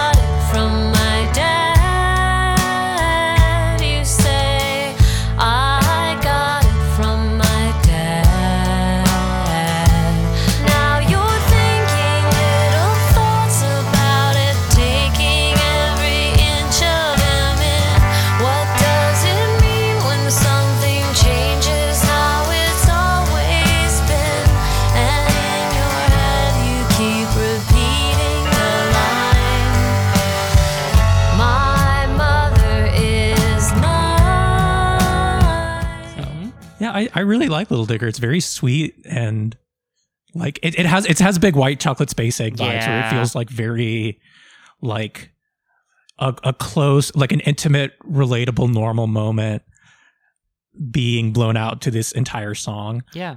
um and i think it Oh. really works on that level Mhm. You know, you know what's a great companion piece to this song? I, I always like talk about this. Playboy Mommy by Tori Amos. Oh, perfect companion songs. i could see that yeah absolutely Well, because it's like, you know, don't judge me so harsh, little girl. You know you got a Playboy mommy. And then she Mm. says, Dig little digger, don't be shy. You saw your mother with another guy. Yeah. right it's really know. nice It's nice because it, it pulls Um, off the i'd a, make that mixtape a good trick of being a song that does sound like a conversation you could have with a kid, but not sounding like stupid. I guess like it. It's like a song that like, um, as a listener who's like not part of that relationship, you can like really get a clear picture of like what that conversation would be like or what the dynamics of that relationship are and like maybe um but it also like it you know you, you could say this to a, a child and like it would be a good way of explaining the situation so i think it balances that really well Apparently, um, her son is very proud of this song as an adult. good. Uh, apparently, he's he's quite a fan of this song, according to her interview in The Verge, Hmm. uh, where they mentioned this song. that's great Um, yeah, I think it's. Um, I think actually reading. Uh, so I read part of her recent book Mhm. uh, that came out just a few years ago, and it's so interesting to me because, um, you know, we we talked about Tori Amos a couple episodes ago. One of you know my favorite artists, uh, and I love her stuff so much. But reading the books that she's written, like there are points where you know she's very insightful, but it's it's hard to read this Liz Phair book is honestly one of the best Yeah. like uh uh memoirs that I've read and she mostly doesn't talk about music at all but she's a very good writer. So a lot of respect to Liz Phair in terms of her writing uh because it is way more touching and way less like self-involved and self-absorbed than a lot of like musician memoirs are. So totally recommend it. And I can see that tone of like because she the the name of the book is horror stories and she talks about like a lot of you know shitty episodes in her life of you know things that she had things that were bad or that she wished had gone differently. And i and i see that the tone of that writing i can really see in kind of the tone of the writing of of this song Mhm. in particular so. Yeah. True. Um okay so the next song is firewalker This, I think, is the song I, I forget is on the album an awful lot. Um I yeah, I think um the thing I like about it is um the um I, it, it this one to me the like uh chorus does have like a bit of like Sheryl Crowness to it like there's like an optimism to it um and like it's a it's a bit like um uh you know ambiguous about like what it's kind of like you know you have this image of like fire and a fire walker um and then uh the the chorus goes to like a little bit more like abstract language of just being like oh yeah like change and joy and so on. Um so you know i i like kind of uh when I listen to it, I am like interested in what kind of object joy would be compared to fire. Um, like if if she is going to change into something strange and beautiful like joy, what would what would that look like compared to fire? And like, but but yeah, like I think um, you know, it, it's just a pretty uh pretty chill song overall not i think lot to the say. verses actually verses are cool Yeah, the the verses sound like something that could be on like Exile on Guyville, Mhm. actually, to me. My hopes are like embers lying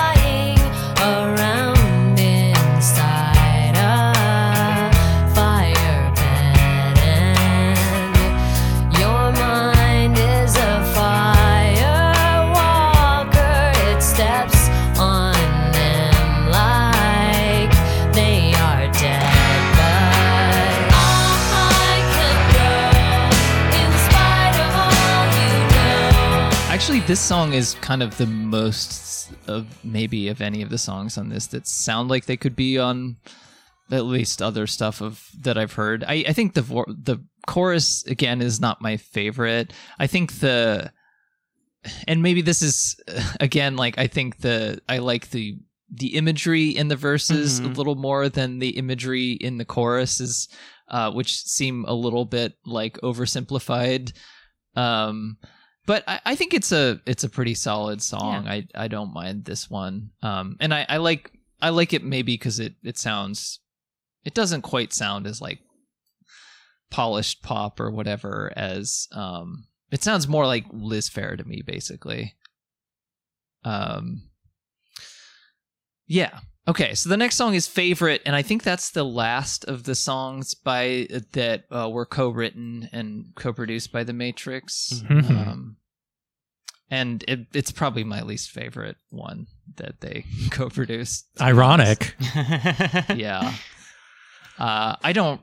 I don't really like the song. I think partly I, I just don't really like. I, you're my. You're like my favorite underwear. I just don't like that line. it doesn't work for me. For me, it, goes back to that dorky. It's it feels like dorky mom humor. It, it, it clearly doesn't feel sexy, but I don't think it's supposed to. I I like Um, conceptually the struggle of this song again, which I said earlier about like there's this like a uncoolness in a way that is fun. The the like contrast between like the Matrix production and them having to try to make the like song which like scans awkwardly like you're my favorite underwear like trying to like make that into like a catchy hook is is like an interesting tension. Yeah. Yeah, I I guess I can see it. I mean, yeah, you're right that there's a corniness to it. Mhm. There's a corny like mom humor. I think maybe this. I, I prefer the the outright shocking to the to the to the corny. Fair. That's that's valid. Yeah. um, which I guess we'll get to in a couple songs. But um, yeah, I, I don't know. The the chorus it just it's fine. It's it's a fine it's a fine song. I, I think I just don't like some of the the Mhm. imagery very much. Yeah. But it, it just and it do, it doesn't really strike me as you know why can't I is a little bit more catchy and rock me is more distinctive. Um. it's- so yeah, it, it doesn't stand out to me as much as like the other Mhm. ones that the Matrix co-wrote, I guess. Mhm. Um. Okay. Well, next we have Love Hate. Um.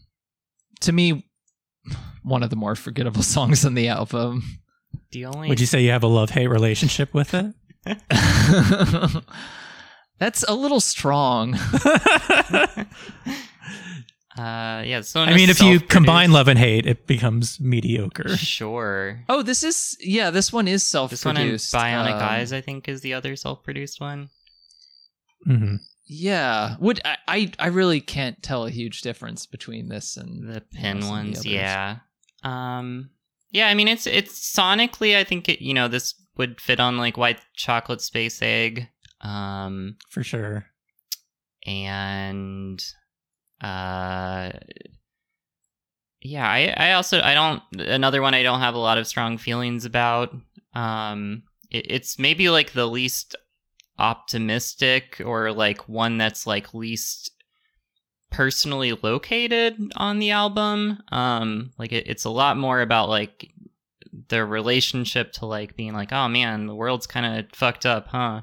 Or there, there's like a lot of stuff going on here and there people sure fight with each other um It feels very like Jewel. yeah yeah Like that there's like kind a of, like- social Yeah. commentary aspect that You it get doesn't your- exist elsewhere you, you learn love from Charlie Sheen or whatever. Yes. damn that's messed up well, I was thinking who will save your soul, but uh, yeah. Oh, I was I was thinking to- of her. I was thinking of the you know the intuition or whatever that song is. Yeah, that's w- much. Oh dear. Um, Um, I I kind of like the the chorus of that song, but anyway, that's a different subject altogether. Um, I I I mean the cynicism is very in in touch with our current times. Yeah. the idea that nothing is going to change. Yeah. So I'll, I'll give her that. yeah So the thing I was gonna say uh, before we move on is love hate kind of has that like you know in the in the Wilco episode that we did Max there was um uh, uh Jay Jay Bennett says something about he's like you know I let's rip off another one of those mid tempo rockers you know or whatever. And Jay's and and um uh Jeff Tweedy is like, I don't want to do that, man, or whatever. That's this song is like it reads to me as like generic mid tempo rocker. I, I don't I I don't know if REO Speedwagon is like an accurate Oh wow. comparison, but I get a I get a little bit of that from this song. So I think that's part of what I don't like about it. it. Is I, I definitely don't think it's a standout. Um, the, the thing about this album is that even at its worst, it's pleasant. Mm-hmm. Um, Yeah. yeah, Like I don't think there's any song on here that I'm like I hate listening to this. Right. Yeah. Um, yeah, I think that's generally true for me as well. so like even though like not my favorite on the album, like I, it's it's nice to listen to. It's a it's not a bad way to get from favorite to hot white cum. Mhm. Yeah. Well, HWC, some of that. So, I, I know, I know. Uh, we've mentioned uh, the game critic Tim Rogers before, but he like abbreviates everything. So it's I, I like read it as like a Tim Rogers thing and being like, oh yeah, that HWC. Except they're talking about hot white cum. I think it's I think Uh. it's a fun song. Yeah, it's a fun song. It is. It's it's it's goofy and it's ridiculous that people got offended by this. Like, Oh yeah. Like my this is not controversial. I I can't imagine somebody who cares, but I don't like Flower. I don't like that song of Exile in Guyville. It doesn't do a whole lot for me. mm. I think this song is a lot more interesting and fun. I think both songs, both that song and this song, read as like basically shit posts to me. Yeah. Like, yeah. there's an element where it's like I'm trolling you with with this. Like, Yeah, but Flower feels like it's it's self consciously trying to be like an edgy troll, and this is more of a fun like, you know, come on, buds, let's joke around kind of troll, Mm-hmm. Mm-hmm. which I enjoy Yeah. quite a bit. Um, I think I think the chorus it's very simple, but it actually works for me because you know she just gets gets right to the point. Give me your hot white cum. Like, well, in the can't- contrast with the actual texture of the song, which is kind of like a jaunty folk tune.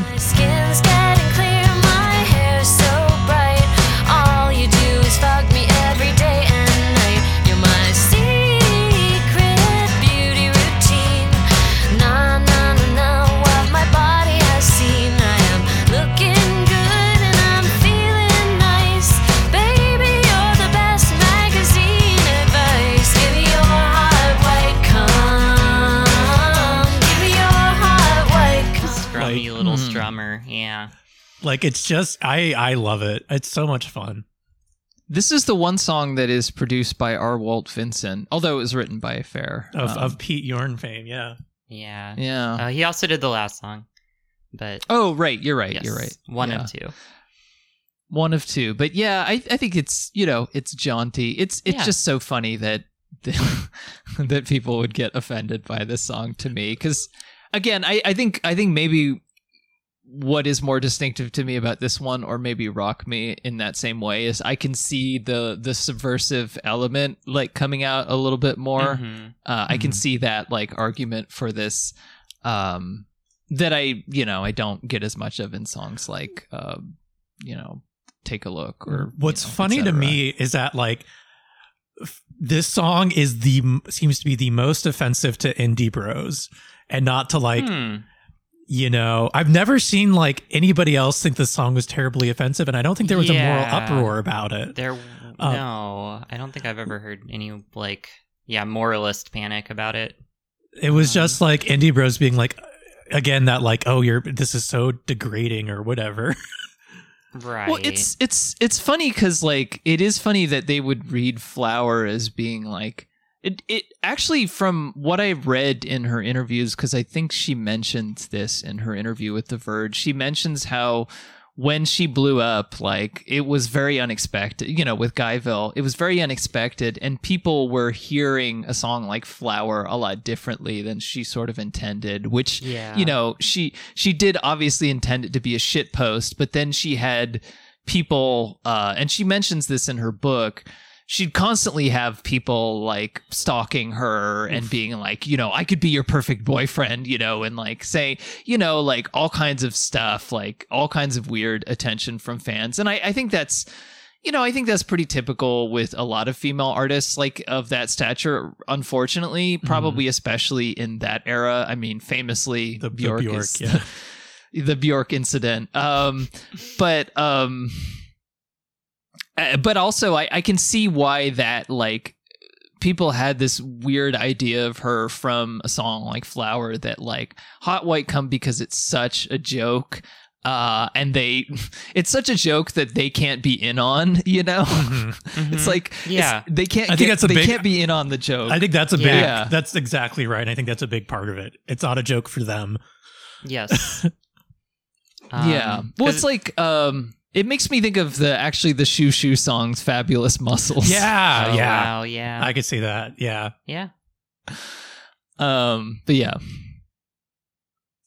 Uh, yeah, I, I agree. Like, I think it, it's a it's a like jokey sex song. Um, but yeah, like the it, it makes "come" sound silly.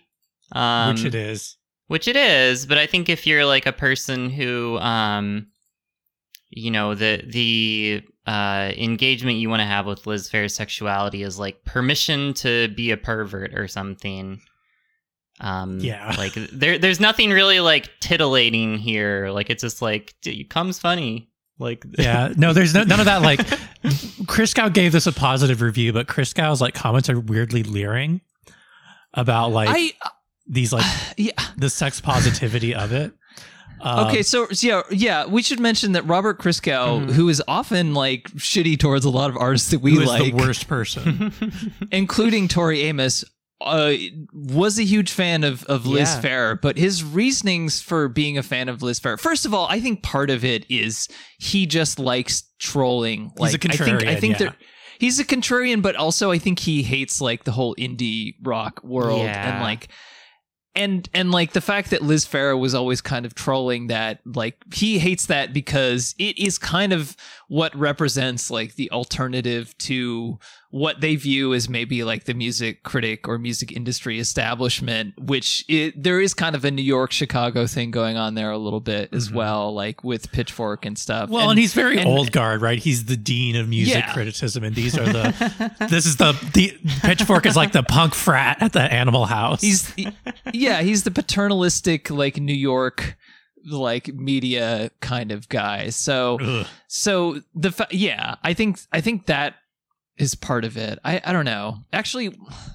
But the way Yeah, he frames don't it is very much like what he I'm so excited that this middle-aged woman is making sex songs. right. Like it's a, it's a weird perspective to have generally. Um, and I think especially given like the very genuine sense of like a lot of like the sex songs on this feel like you know yeah fucking around with the gals and like making Mhm. dumb jokes. And yeah. Hot White Cum is a big part of that. Yeah. Christgau has this very like terse, matter of fact, like I am being cryptic kind of way of reviewing, but it, it's he's not saying anything intelligent with it. He's saying That's things really that are kind of putting like yeah. he's he's saying things that are kind of echoing consensus in one way or another or at least kind of just lazy judgments but he's saying it in a in a terse way it's almost like he gets away with you know being seen as this enigmatic critic because of the format and you know in the same way that maybe pitchfork did Yeah. but there is this kind of paternalistic like gatekeeper thing but it's very like it's like i'm being terse it's as a substitute for like having a really sub- substantive Having a real opinion. Having anything interesting to say. yeah and i think that's what is the most irritating about it and even when he's writing nice things about liz Phair, it's hard to it's hard to It's it, it feels like he's missing the point. Um, Hmm. I will Yeah. say, starting with Hot White Come, I think the I really enjoy the end of this album. Hmm. I like Oh, these last four songs a lot. Um, okay my bionic eyes is the next one Yeah. and I, I i don't know to me like I, I don't mind the chorus of this song, but it does read as album track to me a little Yeah. bit. I could see It's- that, but but to me, my favorite Liz Phair songs always were the album tracks. Mhm. Uh, so it it it hits the right like note for me. You know, it's like it's a good track 12. Yeah, yeah. It's a very weird It's- song. Like lyrically, the metaphor is very weird. Um, Yes. Yeah. Like I'm not sure exactly what her reference. Like it's not the Bionic Man or Bionic Woman. I don't think they could hypnotize people. Um, there's the whole thing like if there's a parallel nation and I'm a secret weapon, show me a man you Yeah. and I will show you heaven. I- I'm like, what is any? I of don't- But it's yeah, I don't really like that line. um, but I, I like it as a like Max said as a track twelve because like it's it's kind of like so like weird and like I like I just don't really understand what's happening in it that it makes me like it, it pulls my attention um to And the it- record I guess It's nice because there hasn't been a I- lot of weird Liz Phair on this album. yeah Okay, yes, yeah. I, yes. I guess I can see like that. the Uncle I've got Alvarez timing, Liz Phair. uh huh I've got timing and attitude that can get to the baddest dude. I don't know. I don't. I don't really like that line. I I who else is gonna say that though? You know that that's Yeah. that's kind of you. If you don't see that as part of the joy of Liz Phair, then yeah, I could definitely see this being grating. But to me, it's like, Uh-huh. yeah, who else is going to say something this ridiculous? yes I- yes I think this has a similar thing with love and hate for me. Uh, the song is that it, it reads as kind of just like I'm a rocker, you know, and it's like okay, great, you No, are, yeah. I guess. No, I, I can I can totally get this being like a a, a blah thing. Like you you really have to buy into the It's- silliness of it. There's a there's a and and, and maybe maybe this isn't fair again, but there's a, a often tracks that I refer to as the this album is running out of steam track. like towards the end, and I, I don't know. I, No, I, I it- read I get that. I read it a little bit that way, Yeah. but th- actually, the next song I do like. So I love friend of Uh, mine. yeah friend of mine's good Don't have the heart to stay with. You get it while you can. Just because you can. Get out of it. And I wasted your time denying that that's the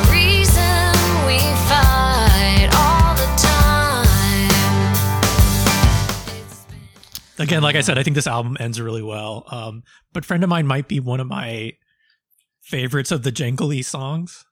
Mm-hmm. Yes.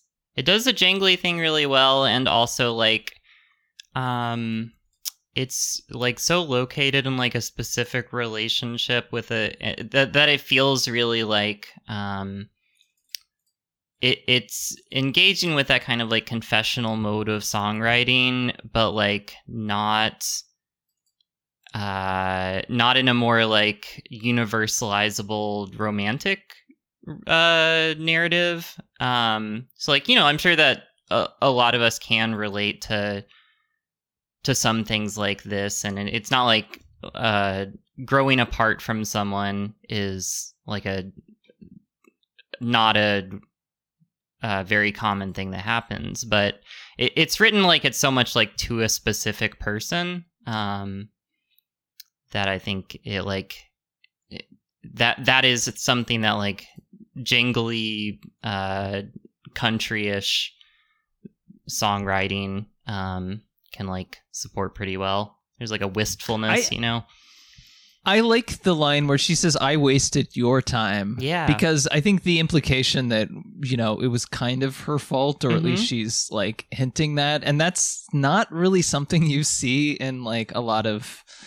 I, I don't know. We we've talked about like how one of my misgivings with like popular music tropes in general is is this idea of like oh i'm i'm a badass i'm always Mhm. right like Right. fuck the haters you know like that being such a such an overwhelming like sentiment and it what actually makes me think of you know kate bush like hounds of love where she says i've always been such the i've always been such a coward you Mhm. know it's like it takes some courage to kind of you know in a song kind of admit that you're kind of a person at fault in a situation or at Absolutely. least, you know Much like in Who Stinks the Reason, which starts with I'm not a perfect person.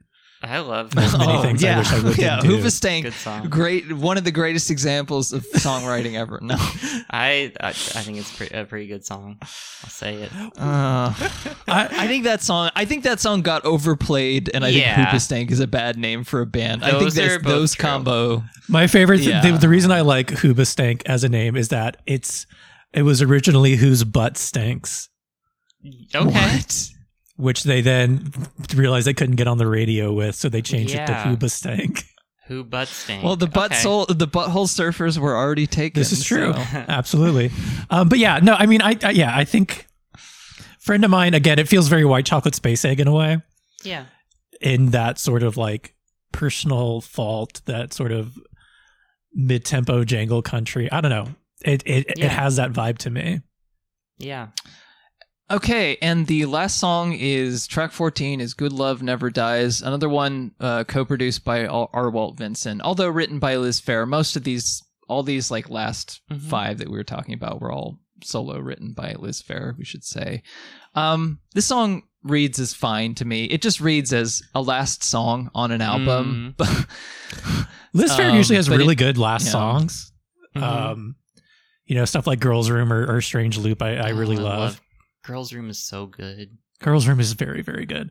Um, and and this feels like the right last song for this album. You know, like it feels like a culmination of the sound that this album is about, and it has Mhm. this sort of epilogue vibe to it.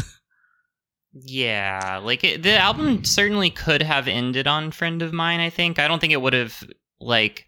I think that would have been a perfectly fine way to end the album.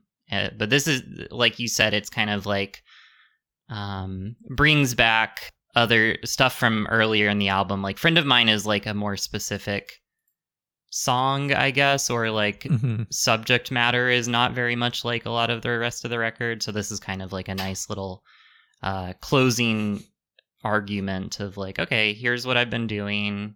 Um, here's like what this music, this album is doing, and here's a song that does what the album is doing.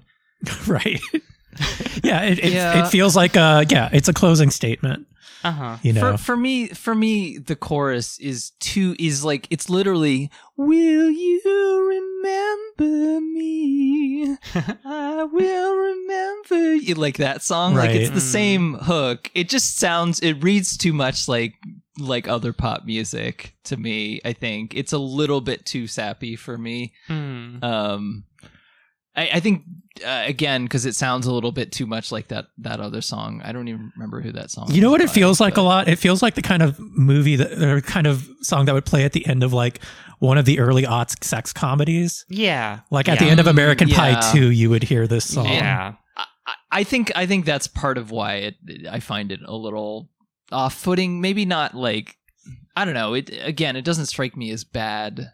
It's it is like you know we talk about the what I call the closing the curtain moments of albums, uh, and and but yeah, I, I don't know. It just strikes me as a little too sappy and obvious. Maybe uh, both like musically and maybe a little bit lyrically Mhm. um but it doesn't like it doesn't read as offensive to me or anything like that it just yeah i don't know I, I you I know, mean, I, s- I assume she's also talking about her relation her her divorce which is by the way what happened uh before this album came out she got divorced Mhm. uh, Mhm. and that kind of theme goes throughout these songs Yeah. uh, as we've talked about them yeah. yeah, I'm kind of just a sucker for that kind of song though. Like this, this sort of like wistfully obvious song. I don't know. It, Yeah. there's, it's um, oh, go ahead. oh, go ahead. No, you go ahead. Okay. You I was it. just going to say, like, compared to a lot of the other songs, which, like, reference aging, um, but usually in a more humorous way, th- this one strikes me as, like, the one most that, like, has some, like, naked anxiety about aging um, and getting Mhm. older. And, like, you know, it- um, I, think, like, maybe sonically, it, it's not the one that sticks out to me the most, but, like, as a person who is now in my 30s and like in a romantic relationship like yeah like th- this is all stuff that like are anxieties that I can relate to, and like, how do you like keep a thing going? Like, how do you do that? So, I, I, you know, I'm a person who's like into sappy stuff too, though, or, um, you know, I've Yeah. talked about how I love Florida Georgia Line and Hoobastank's the reason. I listen to like a lot of idol music and so on. So I'm, I'm perhaps more susceptible to that sort of thing. But yeah, it's a song that like works for me and is uh, relatable to me. Okay, well, that is uh, Liz Phair by Liz Phair. Hmm. Um, I guess we can talk about. We we usually do. So me and Max usually have done like rankings where we rank it. I think we can save that until um, rank it like with the previous albums. But I think we can save that until the end because I want to make sure that you have space to talk about the uh the uh a, a certain person who uh, he who should not be named you want me to do that now? We should yeah talk about oh let's him. d- just do it let's let's do it now Okay, yeah, I'll rip the band-aid off. So this is there's a reason this stuck so much in my mind is because I I remember the issue this was in.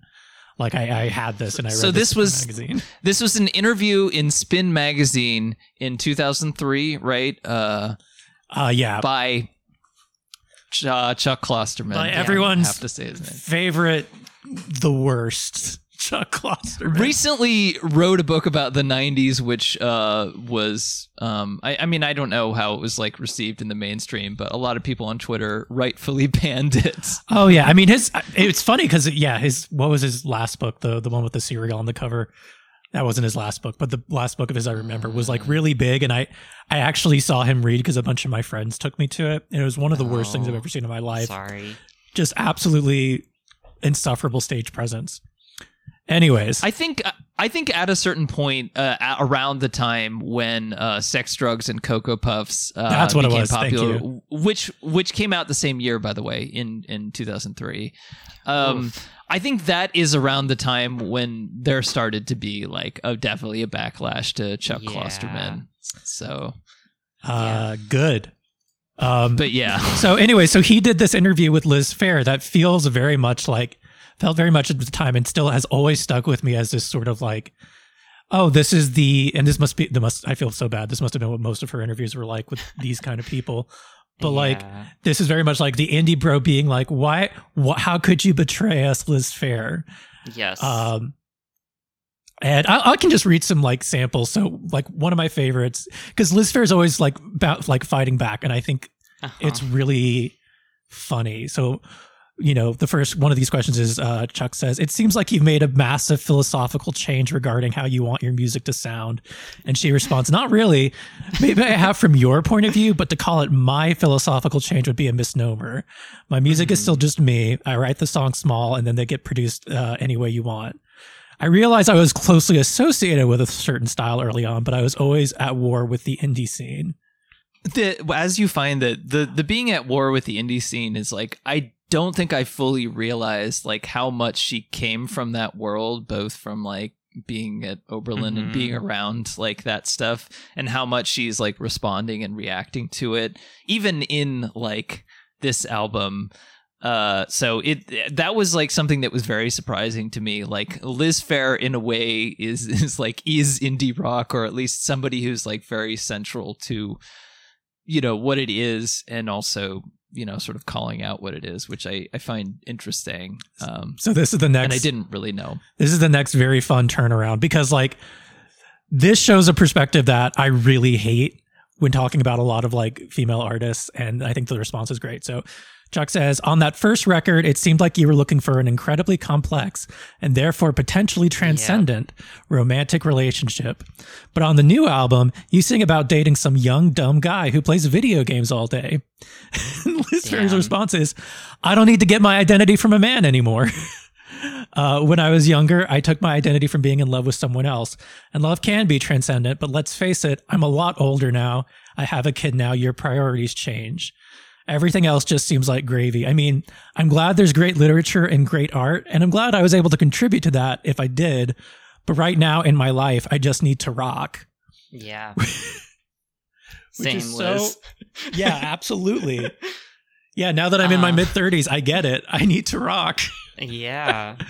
um, also, I want uh, oppression against gamers is very real. Uh, as you can see here. young dumb guy who plays Anti video anti games. gamer sentiment. Yeah, anti gamer sentiment. He was kind of, you know, maybe on the cutting edge of uh, gamer oppression, but um, Oh, gamer oppression was was real common. No, I guess that's true. There, was- yeah, I guess that's true. which is Violence which is perfect because Chuck.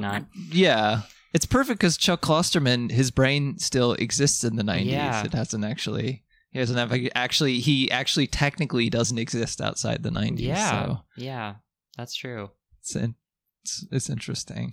Um, so this next part, and this is just like the full end of the interview, which is a really great back and forth. Um, where she talks about, you know, like, you know, before I was like an actress who would let herself be ugly and unfiltered on screen, but now I'm like a leading lady going through the motions with the right lighting. Is that a good Mhm. analogy? And Chuck says that's a perfect analogy, but I find that sentiment depressing. To which Liz responds, Really? That bums me out. Uh-huh. I know exactly what you're saying and I understand entirely, but to hear you say it's depressing makes me kind of sad. I don't know why you should be so depressed.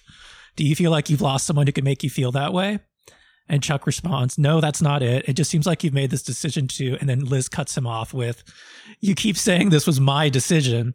It wasn't a decision. I just don't make these songs anymore. I think this record is depressing to you because it makes you feel like you've lost a part of your own childhood and you realize you can't get that back. but I can't make a 25 year old's record at the age of 36.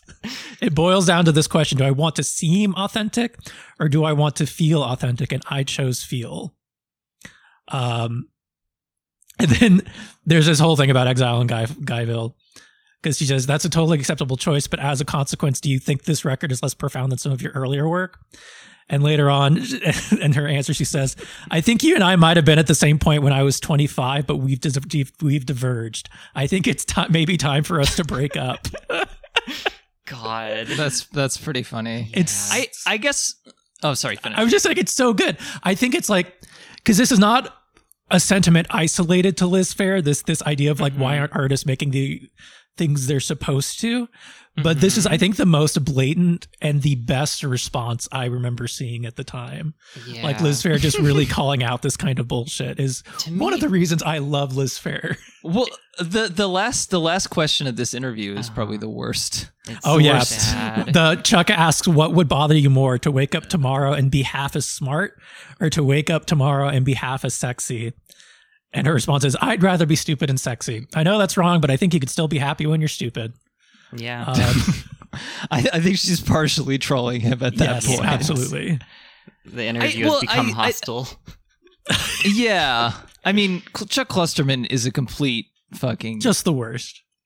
yeah fill in the blank uh but um i think when we were talking yesterday i said i was like initially like i was initially a little more skeptical of her and i think part of it is hearing like the Funstyle stuff like where she has tracks where and like of obviously those tracks are trolls but they're very Mhm. much like you know very much kind of bile directed at various people in the music Yeah. industry or things like that and it and it reads like part of it if you're part of it can read as a little bit delusional Sure. like um and i i think maybe that's just the nature of a lot of artists in general. But see the funny thing with that is like and and i think that there's a track in particular on that um album called you hate it that that that really comes out but um on on Funstyle. But um the thing is like after reading her book I, I don't see that kind of or reading parts of it i don't see that kind of tone in that writing at all. So Mhm.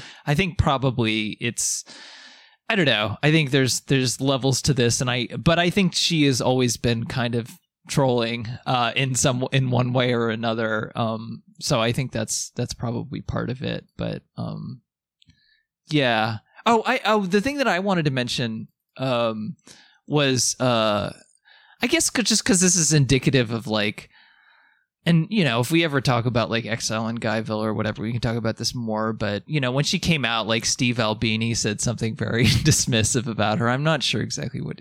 I I think she he says something like that she was more talked about than heard, and kind of a flash in the pan. Damn. But Which to- is something he said about a lot of artists that I end up liking a lot. Yeah, and to be I fair, used to- like Steve albini is maybe the er Chicago indie guy that like she was making fun of with that album. Like Steve Uh-huh. Albini very much represents that. Uh, yeah, abso- absolutely he is, and I I think that's I think it's it's frustrating because I used to post on the electrical audio message board like for a while, which is Wow. his like studio's message board. Well, I didn't know that had a message board. Yeah, I used to post quite a bit. Um and um I always found it frustrating cuz like I think his general critiques of the music industry uh like when he's talking about the overall structure of the music industry and things like that are almost always completely on point and like much needed and great, but then when he talks about specific artists, it's like what the fuck are you talking about? Like. It's very old man Yeah, yells like- at cloud. Yeah, like maybe Urge Overkill is whatever. Like who cares about Urge Overkill? I will But, say I did re-listen to. I was reading these eh, Liz Phair things, and I was like, "Oh yeah, Urge Overkill," and I did listen to Exit the Dragon. I was like, "That that album kind of slaps." Yeah, I mean, but they're not someone. No, who, like, I had I forgot feel- their name before. I read. Sorry if you're listening, or Joe Overkill. I like your record, but I did forget what you were called for about a decade. It's not a it's not a good name. yeah. Yeah, it really isn't. A very '90s name, but he said similar. You know, most famously about the Pixies, he called them Mhm. boring college rock. I remember on the forum he said something like a very similar thing to what he said about Liz Phair about burial. About burial. He's like he's like oh yeah this is like such a flash in the pan. It's so like style over substance. And it's like how, how's that judgment working out for you Yeah. dude? He also fairly infamously was a holdout on like sampling isn't art.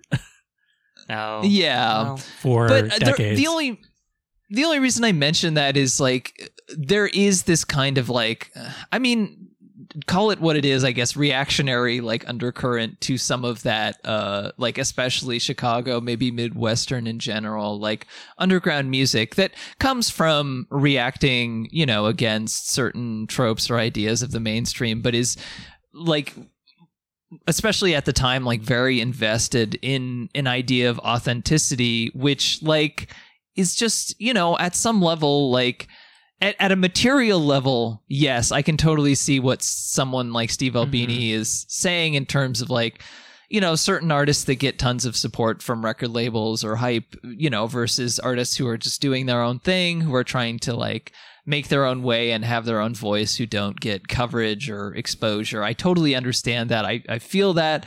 Um, and it can and that can be frustrating. And it can be frustrating to also talk about something like this where where so clearly this album it feels like so unfairly judged and like overreacted to but at the same time i personally just don't consider it to be like a masterpiece or anything um so i, I guess i just kind of feel like i don't really have anything to say about it and it's Mhm. unfair that like these things were said about her and her music but i also just don't feel it necessarily echoed by the music all the time in the way that I would hope to or like, but I don't know. Um, I don't know if you all have thoughts about that. I did also want to read uh, Matt LeMay's like 2019 Oh, response to his original review too. Um, just while we're talking about Chuck Klosterman, I, I to me, I, I feel like I'm really interested in like how this interview would be received now because there is like this weird kind of like personal thing where he like brings the interview becomes about his feelings more so than Right. like asking Liz Phair questions. Um, I mean, even and- at the time, like as a teenager reading it, I was Yeah. uncomfortable and it felt weird. I yeah, for sure. But I'm the thing that makes me interested in like how it would be received now is just like the fact that um, you know, parasocial relationships is something that we talk about a lot now, like especially with social Oh, yeah. media. Mhm. Um Shout out to Shannon Strucci, a friend of mine. yeah, Thanks, which which like, you know, that that's a term that goes back to the 50s but like wasn't really used a lot in the mainstream um until social media like pretty recently. Um but it but it's interesting that like like it's it's if I were Chuck Klosterman, I can't imagine being like so unself-aware to like post this and not like be like, "Oh, this makes me look like weird and pathetic," and like this uh, woman is being like, "I'm doing this thing, and it's making me happy," and I'm and I'm saying to her, "This is depressing to me." like, "Oh, please, why are you being? Why are you doing this? I'm sad now, and I don't like it." and she's like, "Bro, what I- are you I- it's it's wild that he could Yeah. do that and not like feel like oh i'm like demanding something from a person who's like sitting in front of me and like i don't know her i'm not friends with her but i feel like i know her and her behavior not being what i want it to be is sad to me like i feel like nowadays we have Mhm. like such a more we talk about that kind of thing so much more of like oh like clearly you have this parasocial view of her like you um I I think yeah, I think it also comes from the mode of rock critic that Yeah. he's trying to be, Yeah. which is in the sort of Lester Yeah. Bangs like Again. uh, personal essay, self-flagellating maybe slightly, but in the in a very performative way mhm. to where like his sorts of, you know the the the cult of this idea of this of of a rock critic Mhm. he's like performing that which is i think how he was able to become successful but it's also why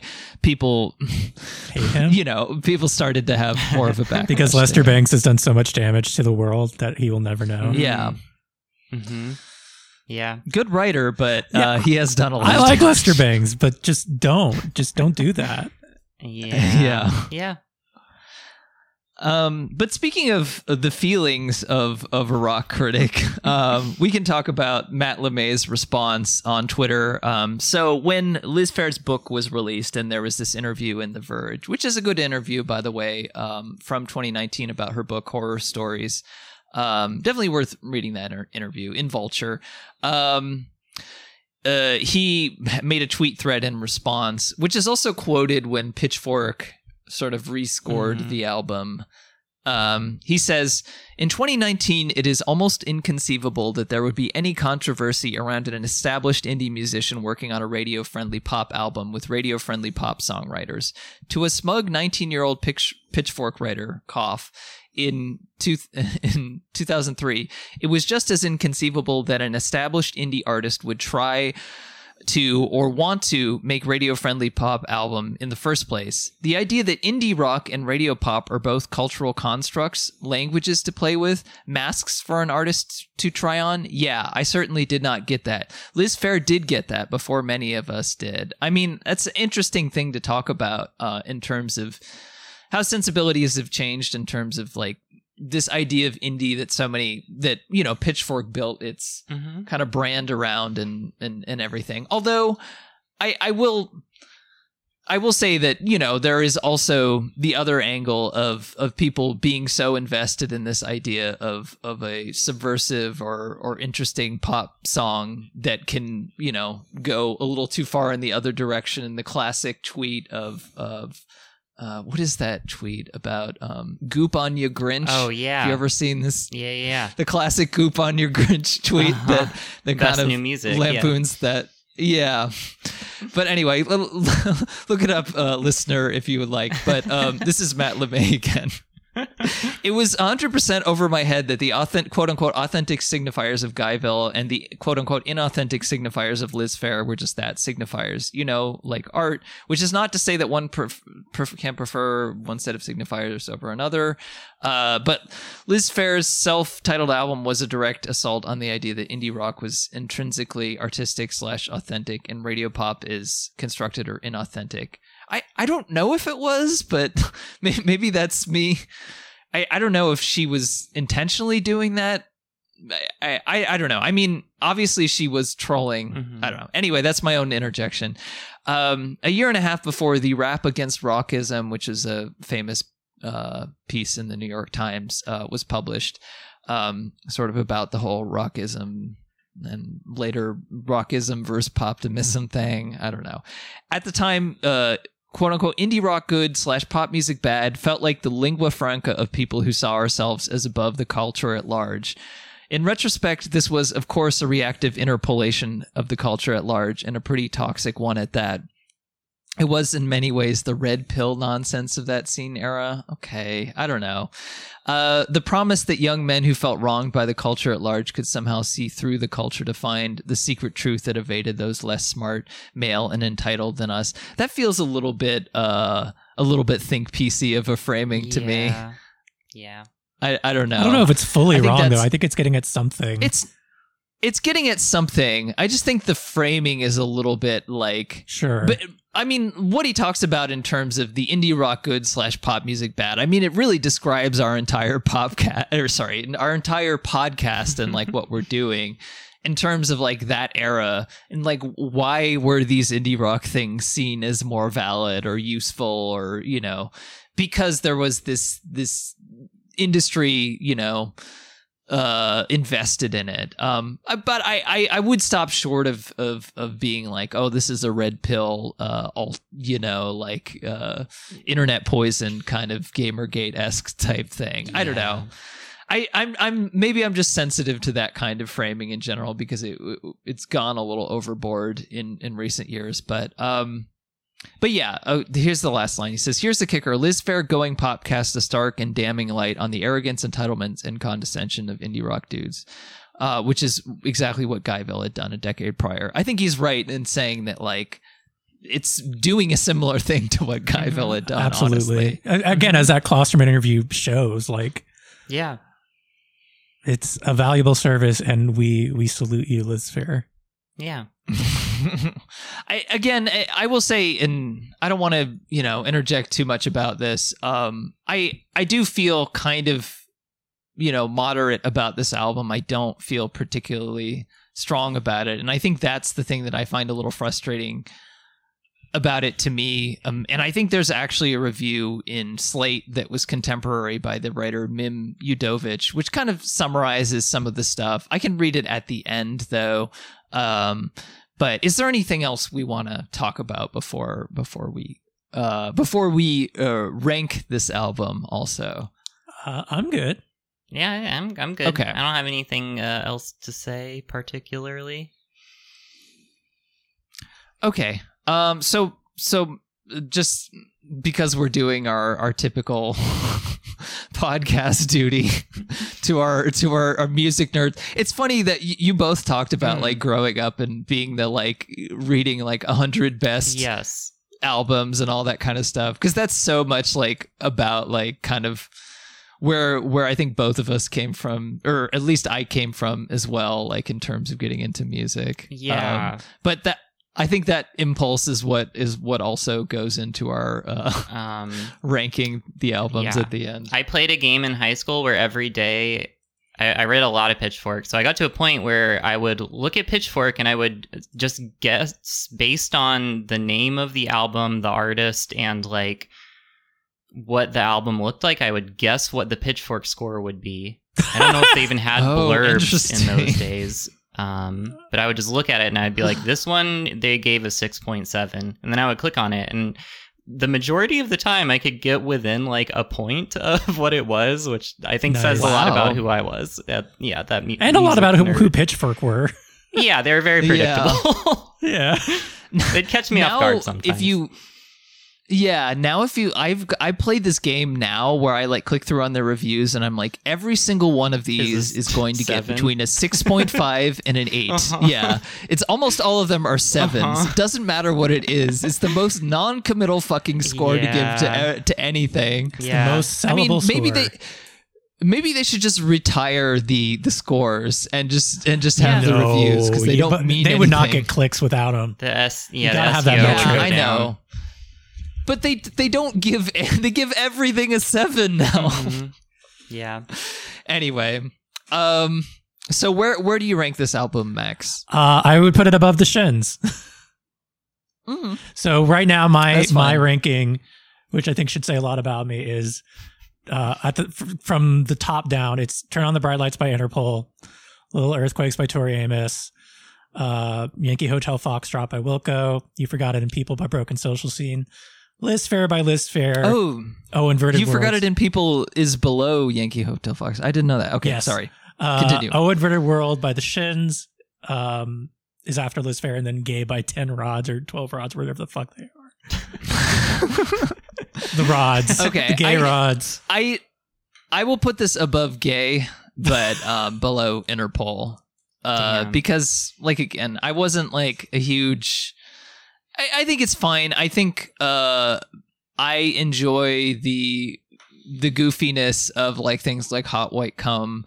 Even though I think musically, I actually maybe like elements of the Twelve Rods thing a little more because it's a little more lo-fi and ambiguous, which is more of my taste. But I, you know, uh, I'll bump Liz Phair up above that. So yeah, my rankings are Tori Amos first, Little Earthquakes, then You Forgot It in People, uh, then um, I think I had uh, O Inverted World and Yankee Hotel Foxtrot tied, um, and then uh, Interpol, uh, this and and then Twelve Rods. So anyway um i i, I do want to read just a tiny bit from this review just to summarize. I'll let you all get in the last word uh about this since you know we have a guest and everything else i just wanted to get in this uh, review because i think it's i think there are elements of this review that i think are well written um by this this article in slate uh sorry slate my god um Okay, this is from Mim Udovitch. It says to blame commercial ambition for Liz Phair's, uh, she's talking about the album shortcomings, is fundamentally another red herring. Well tuned. This is the line that I like. Uh, or sorry, well turned crappy pop music is and has long been both a sol- solace and delight, even if the corporate forces that lead to its manufacture are neither. Uh, a record made by a naturally gifted pop music cynic be- can be a beautiful dream, precisely because it has no boundaries at all and no aims beyond catching you in its arms and beguiling you with its enchantments until the dollars fall out of your pockets. Um, but then she says the cynicism of Liz Phair, on the other hand, is a problem that can't be fixed because you can hear it in the mix. Most of it is too routine and too vocally listless to be any kind of dream at all. Again, I've, I've softened on this album the more that I've listened to it, so I don't fully agree, but I mm-hmm. think the general sentiment is interesting. The, this is the, the main thing. I, the truth is that if you have no axe to grind in the rock crit Liz Phair versus Liz Phair debate on which the record is being greeted, it's neither more uh, more nor less okay. Not very exciting, lyrically lazy, apparently more of an act of branding than self-expression, but catchy enough. Now, again, I know you all don't necessarily agree with that, but I I think at least like this critic was sort of getting at something which is a little more in line with how I feel of just analyzing the music mm-hmm. and saying like it's not because it's pop music. The whole indie rock Liz critic thing, like the whole that whole thing is stupid and and you know ages really poorly. But yeah, I I don't I don't know. I just don't there's an element of the music that is a little too cynical for me to really enjoy in the same way that I could enjoy like I don't know someone like Sia, which also makes who also makes cynical pop music, but you know is a, a very dynamic. I guess I'm- performer. I'm, curious about what exactly feels cynical about it. Like just that it feels like uh some of the production or whatever is like this is designed to get on the radio and make money is that the cynicism? I guess it just doesn't. There's nothing that like really jumps out about a lot of the music in general Yeah. to me. I think I think it's just it's I think the the thing that I was initially frustrated with this is is just the fact that I I felt so you know middle of the road about it, Mm. you know. Mhm. Um Yeah. and like I think the artistry of some of her songwriting is there, but it, again like it's it's partially that mode of songwriting which so much of um that mode of pop songwriting, especially when you talk about like the Matrix, is getting like the obvious hook, the most obvious sentiments out. And you Mhm. can definitely feel a bit of that in this album. And I, I think it it that element feels a little less convincing from somebody who who's more kind of a literary type person uh, with Liz Phair than some other artists to me who are more blunt, you know. But I, I don't know. I, like I said, I'll let I'll let you all get in the last word here because I feel like I've spoken enough about this. Oh no, I think I think that's all very. These are all very reasonable. Yeah. Yeah, for sure. Um, I think yeah, for me, I, I I I don't read it so much as cynical other than like like I guess you could say like yeah, like you know, definitely you can tell that like you're not going to hire the Matrix if you don't want the record to be successful for sure. But I think for me there's like there is like a playfulness and like a goofiness to it that makes it feel like there's no like contempt for the listener, you know. Um and That's that's true. I yeah, I agree with that. yeah, like I don't think any of it feels like cynical in the way of like, uh, like I'm being forced to like make this thing I don't want to. Like I'm just like churning out the slop. Like it, it is a bit more like broad and like pulling on like big feelings and like non non specific feelings in a lot of places. But you know, I, I'm also like a, a a big like Garth Brooks fan. I'm a big pop country fan, as I've alluded to. And I think that like some of that music f- can feel so bleak and cynical, like the like you know du- dudes in trucks songs can often become Yeah. so bleak and dark that it, it feels harder for me to like view this as being like completely cynical or mercenary. Like this this feels like yeah, she's like having fun. She's like having like a good time and uh making a record that she seemed to like. Um and you know it had commercial ambitions for sure but it's not like the the complete depths of the human experience in the way that some music can be. Yeah, and I, I, I also feel like the she's open to that it is intentionally commercial. yeah. And I think people read that with a lot more negativity than I would. Like if Mhm. you know, you have to make a living and if you're a- a Yep. single mother, you know, like I'm not against you trying to make money and and for what it's worth, like she's doing it in a way that still feels, you know, uh, based on all apparent evidence like artistically true to her. yeah Um yeah so like, you know, I I I can't find it in me to be mad about that. And the album itself is enjoyable. Like yeah you know, it's not profound, but I don't think it needs to be. Like, I think there's value in just like having an album that is just fun, that is just you're you're 30, you know, you're 30 something and you want to rock out. Mhm. Like I think that's a valuable perspective, even if it's again not necessarily like a life changing one. Mhm. And I, Yeah, you know, I- if I'm going to like put on an al- a Liz Phair album like for friends or at a party, I'm going to put this one on.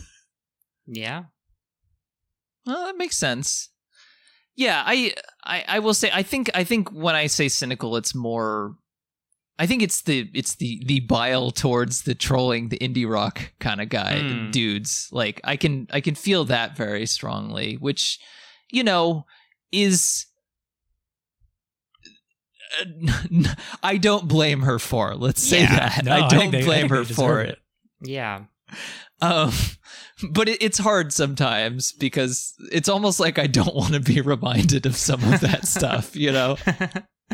For sure. I, I will say, um, with you know, like we've said, her she did have success from this album, but she struggled for years after that. Um, and then you know she talks about this in her book, but she was going to work with Ryan Adams Mhm. at some point Yeah. um and you know obviously that fell apart uh but in 2019 she released her book it's a really good book honestly like Yeah. worth reading Yeah. even if you don't like liz phair she barely talks about her music at all um it's just a well written book and also like she came out with a new album last year and I, I, I have this song in there, uh, really good song, kind of like a bedroom pop thing going on. I don't know. yeah Uh, so yeah. Soberish know. is great. good record yeah um so yeah that was uh that was liz phair by liz phair thank you so much for coming on um do you have anything you want to plug uh do you have anything you want to plug Yeah. audrey Um, yeah. So, uh, first of all, you can find me um at Audrey Otherway, um, either on Twitter or Instagram. I don't use Instagram very much, so mostly Twitter. Um, if if anyone is an early adopter of co-host, I don't know if uh, what- I, I am on with co-host actually I have I have both at Audrey and at Nintendo. So oh my Um, god it, uh, if you're a choaster and you, you feel like, uh, or if Cho- blows up, uh, then that's also you can find me on there. Um, I guess yeah. In in terms of stuff to plug, um, like I said, I I play with Speedy Ortiz. Um, I play with uh, Mal Blum. Uh, both both those bands things have been mostly quiet throughout the pandemic because it, pandemic. Um, but uh, when's this coming out? Uh, a week and a half or so, a week, Okay, Yeah. something like that. Cool. Yeah, um, Speedy Ortiz is playing a few shows. Um, we will be playing um, on the the twenty eighth of July. So if you if you when this record or when this podcast comes out, um, uh, yeah, you can look up the details. But we will be playing in um, Kingston, New York, on the 29th, uh, Boston uh, for Nice A Fest um, on the 30th, and then in uh, Portsmouth, New Hampshire on the 1st. Um, so come to any of those Speedy Ortiz shows. Um, yeah, I think they'll be fun. Um, and uh, earlier this year, I, I played uh, guitar and bass on a couple of EPs um, by a, uh songwriter named Mel Stone. You can find those on Bandcamp or any streaming services. Um, uh, so if, if you want to hear some guitar solos, I played some of those. I rocked in my 30s. Um, I, yeah, I was 29 when I recorded it. Never mind. But I was getting Oh. into the 30s rocker uh, mentality. Um, and I feel like that's pretty much pretty much what I have to plug. I guess. Yeah. I don't know. Well, I mostly talk about anime on social media, so if you you uh, be, know about that, I guess Good- uh, good Gundam know that going in. dot com. There is Yeah. nothing wrong with that. Uh huh. Thanks. Um, well, thanks so much for coming on, Audrey. It was so fun having you up. Yeah, uh, hit me up when you do your um, album on uh, the Macross Delta soundtrack. I'll have a lot Yes, to say about that. I'm sure you'll I be doing that al- that episode. It's getting localized. It's gonna be. It's gonna be a thing. Uh, yeah, I mean, honestly, Uh, it might be nice to do stuff like that because I'm sure we'll get tired of talking about the the Sufjan Stevens and Yeah. the Wilcos of the world eventually. Uh, oh my god. Macross Delta first soundtrack is the greatest album that's been released in the history of music. So I yeah, have a I lot mean, of listen. I, I can't disagree.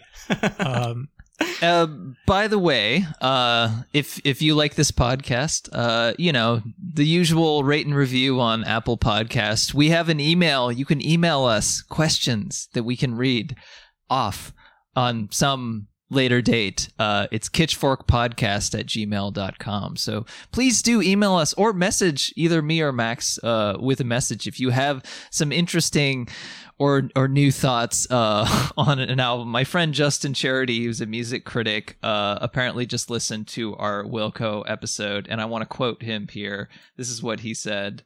Um, I've learned so much about the modern white person listening to this episode. Thank you.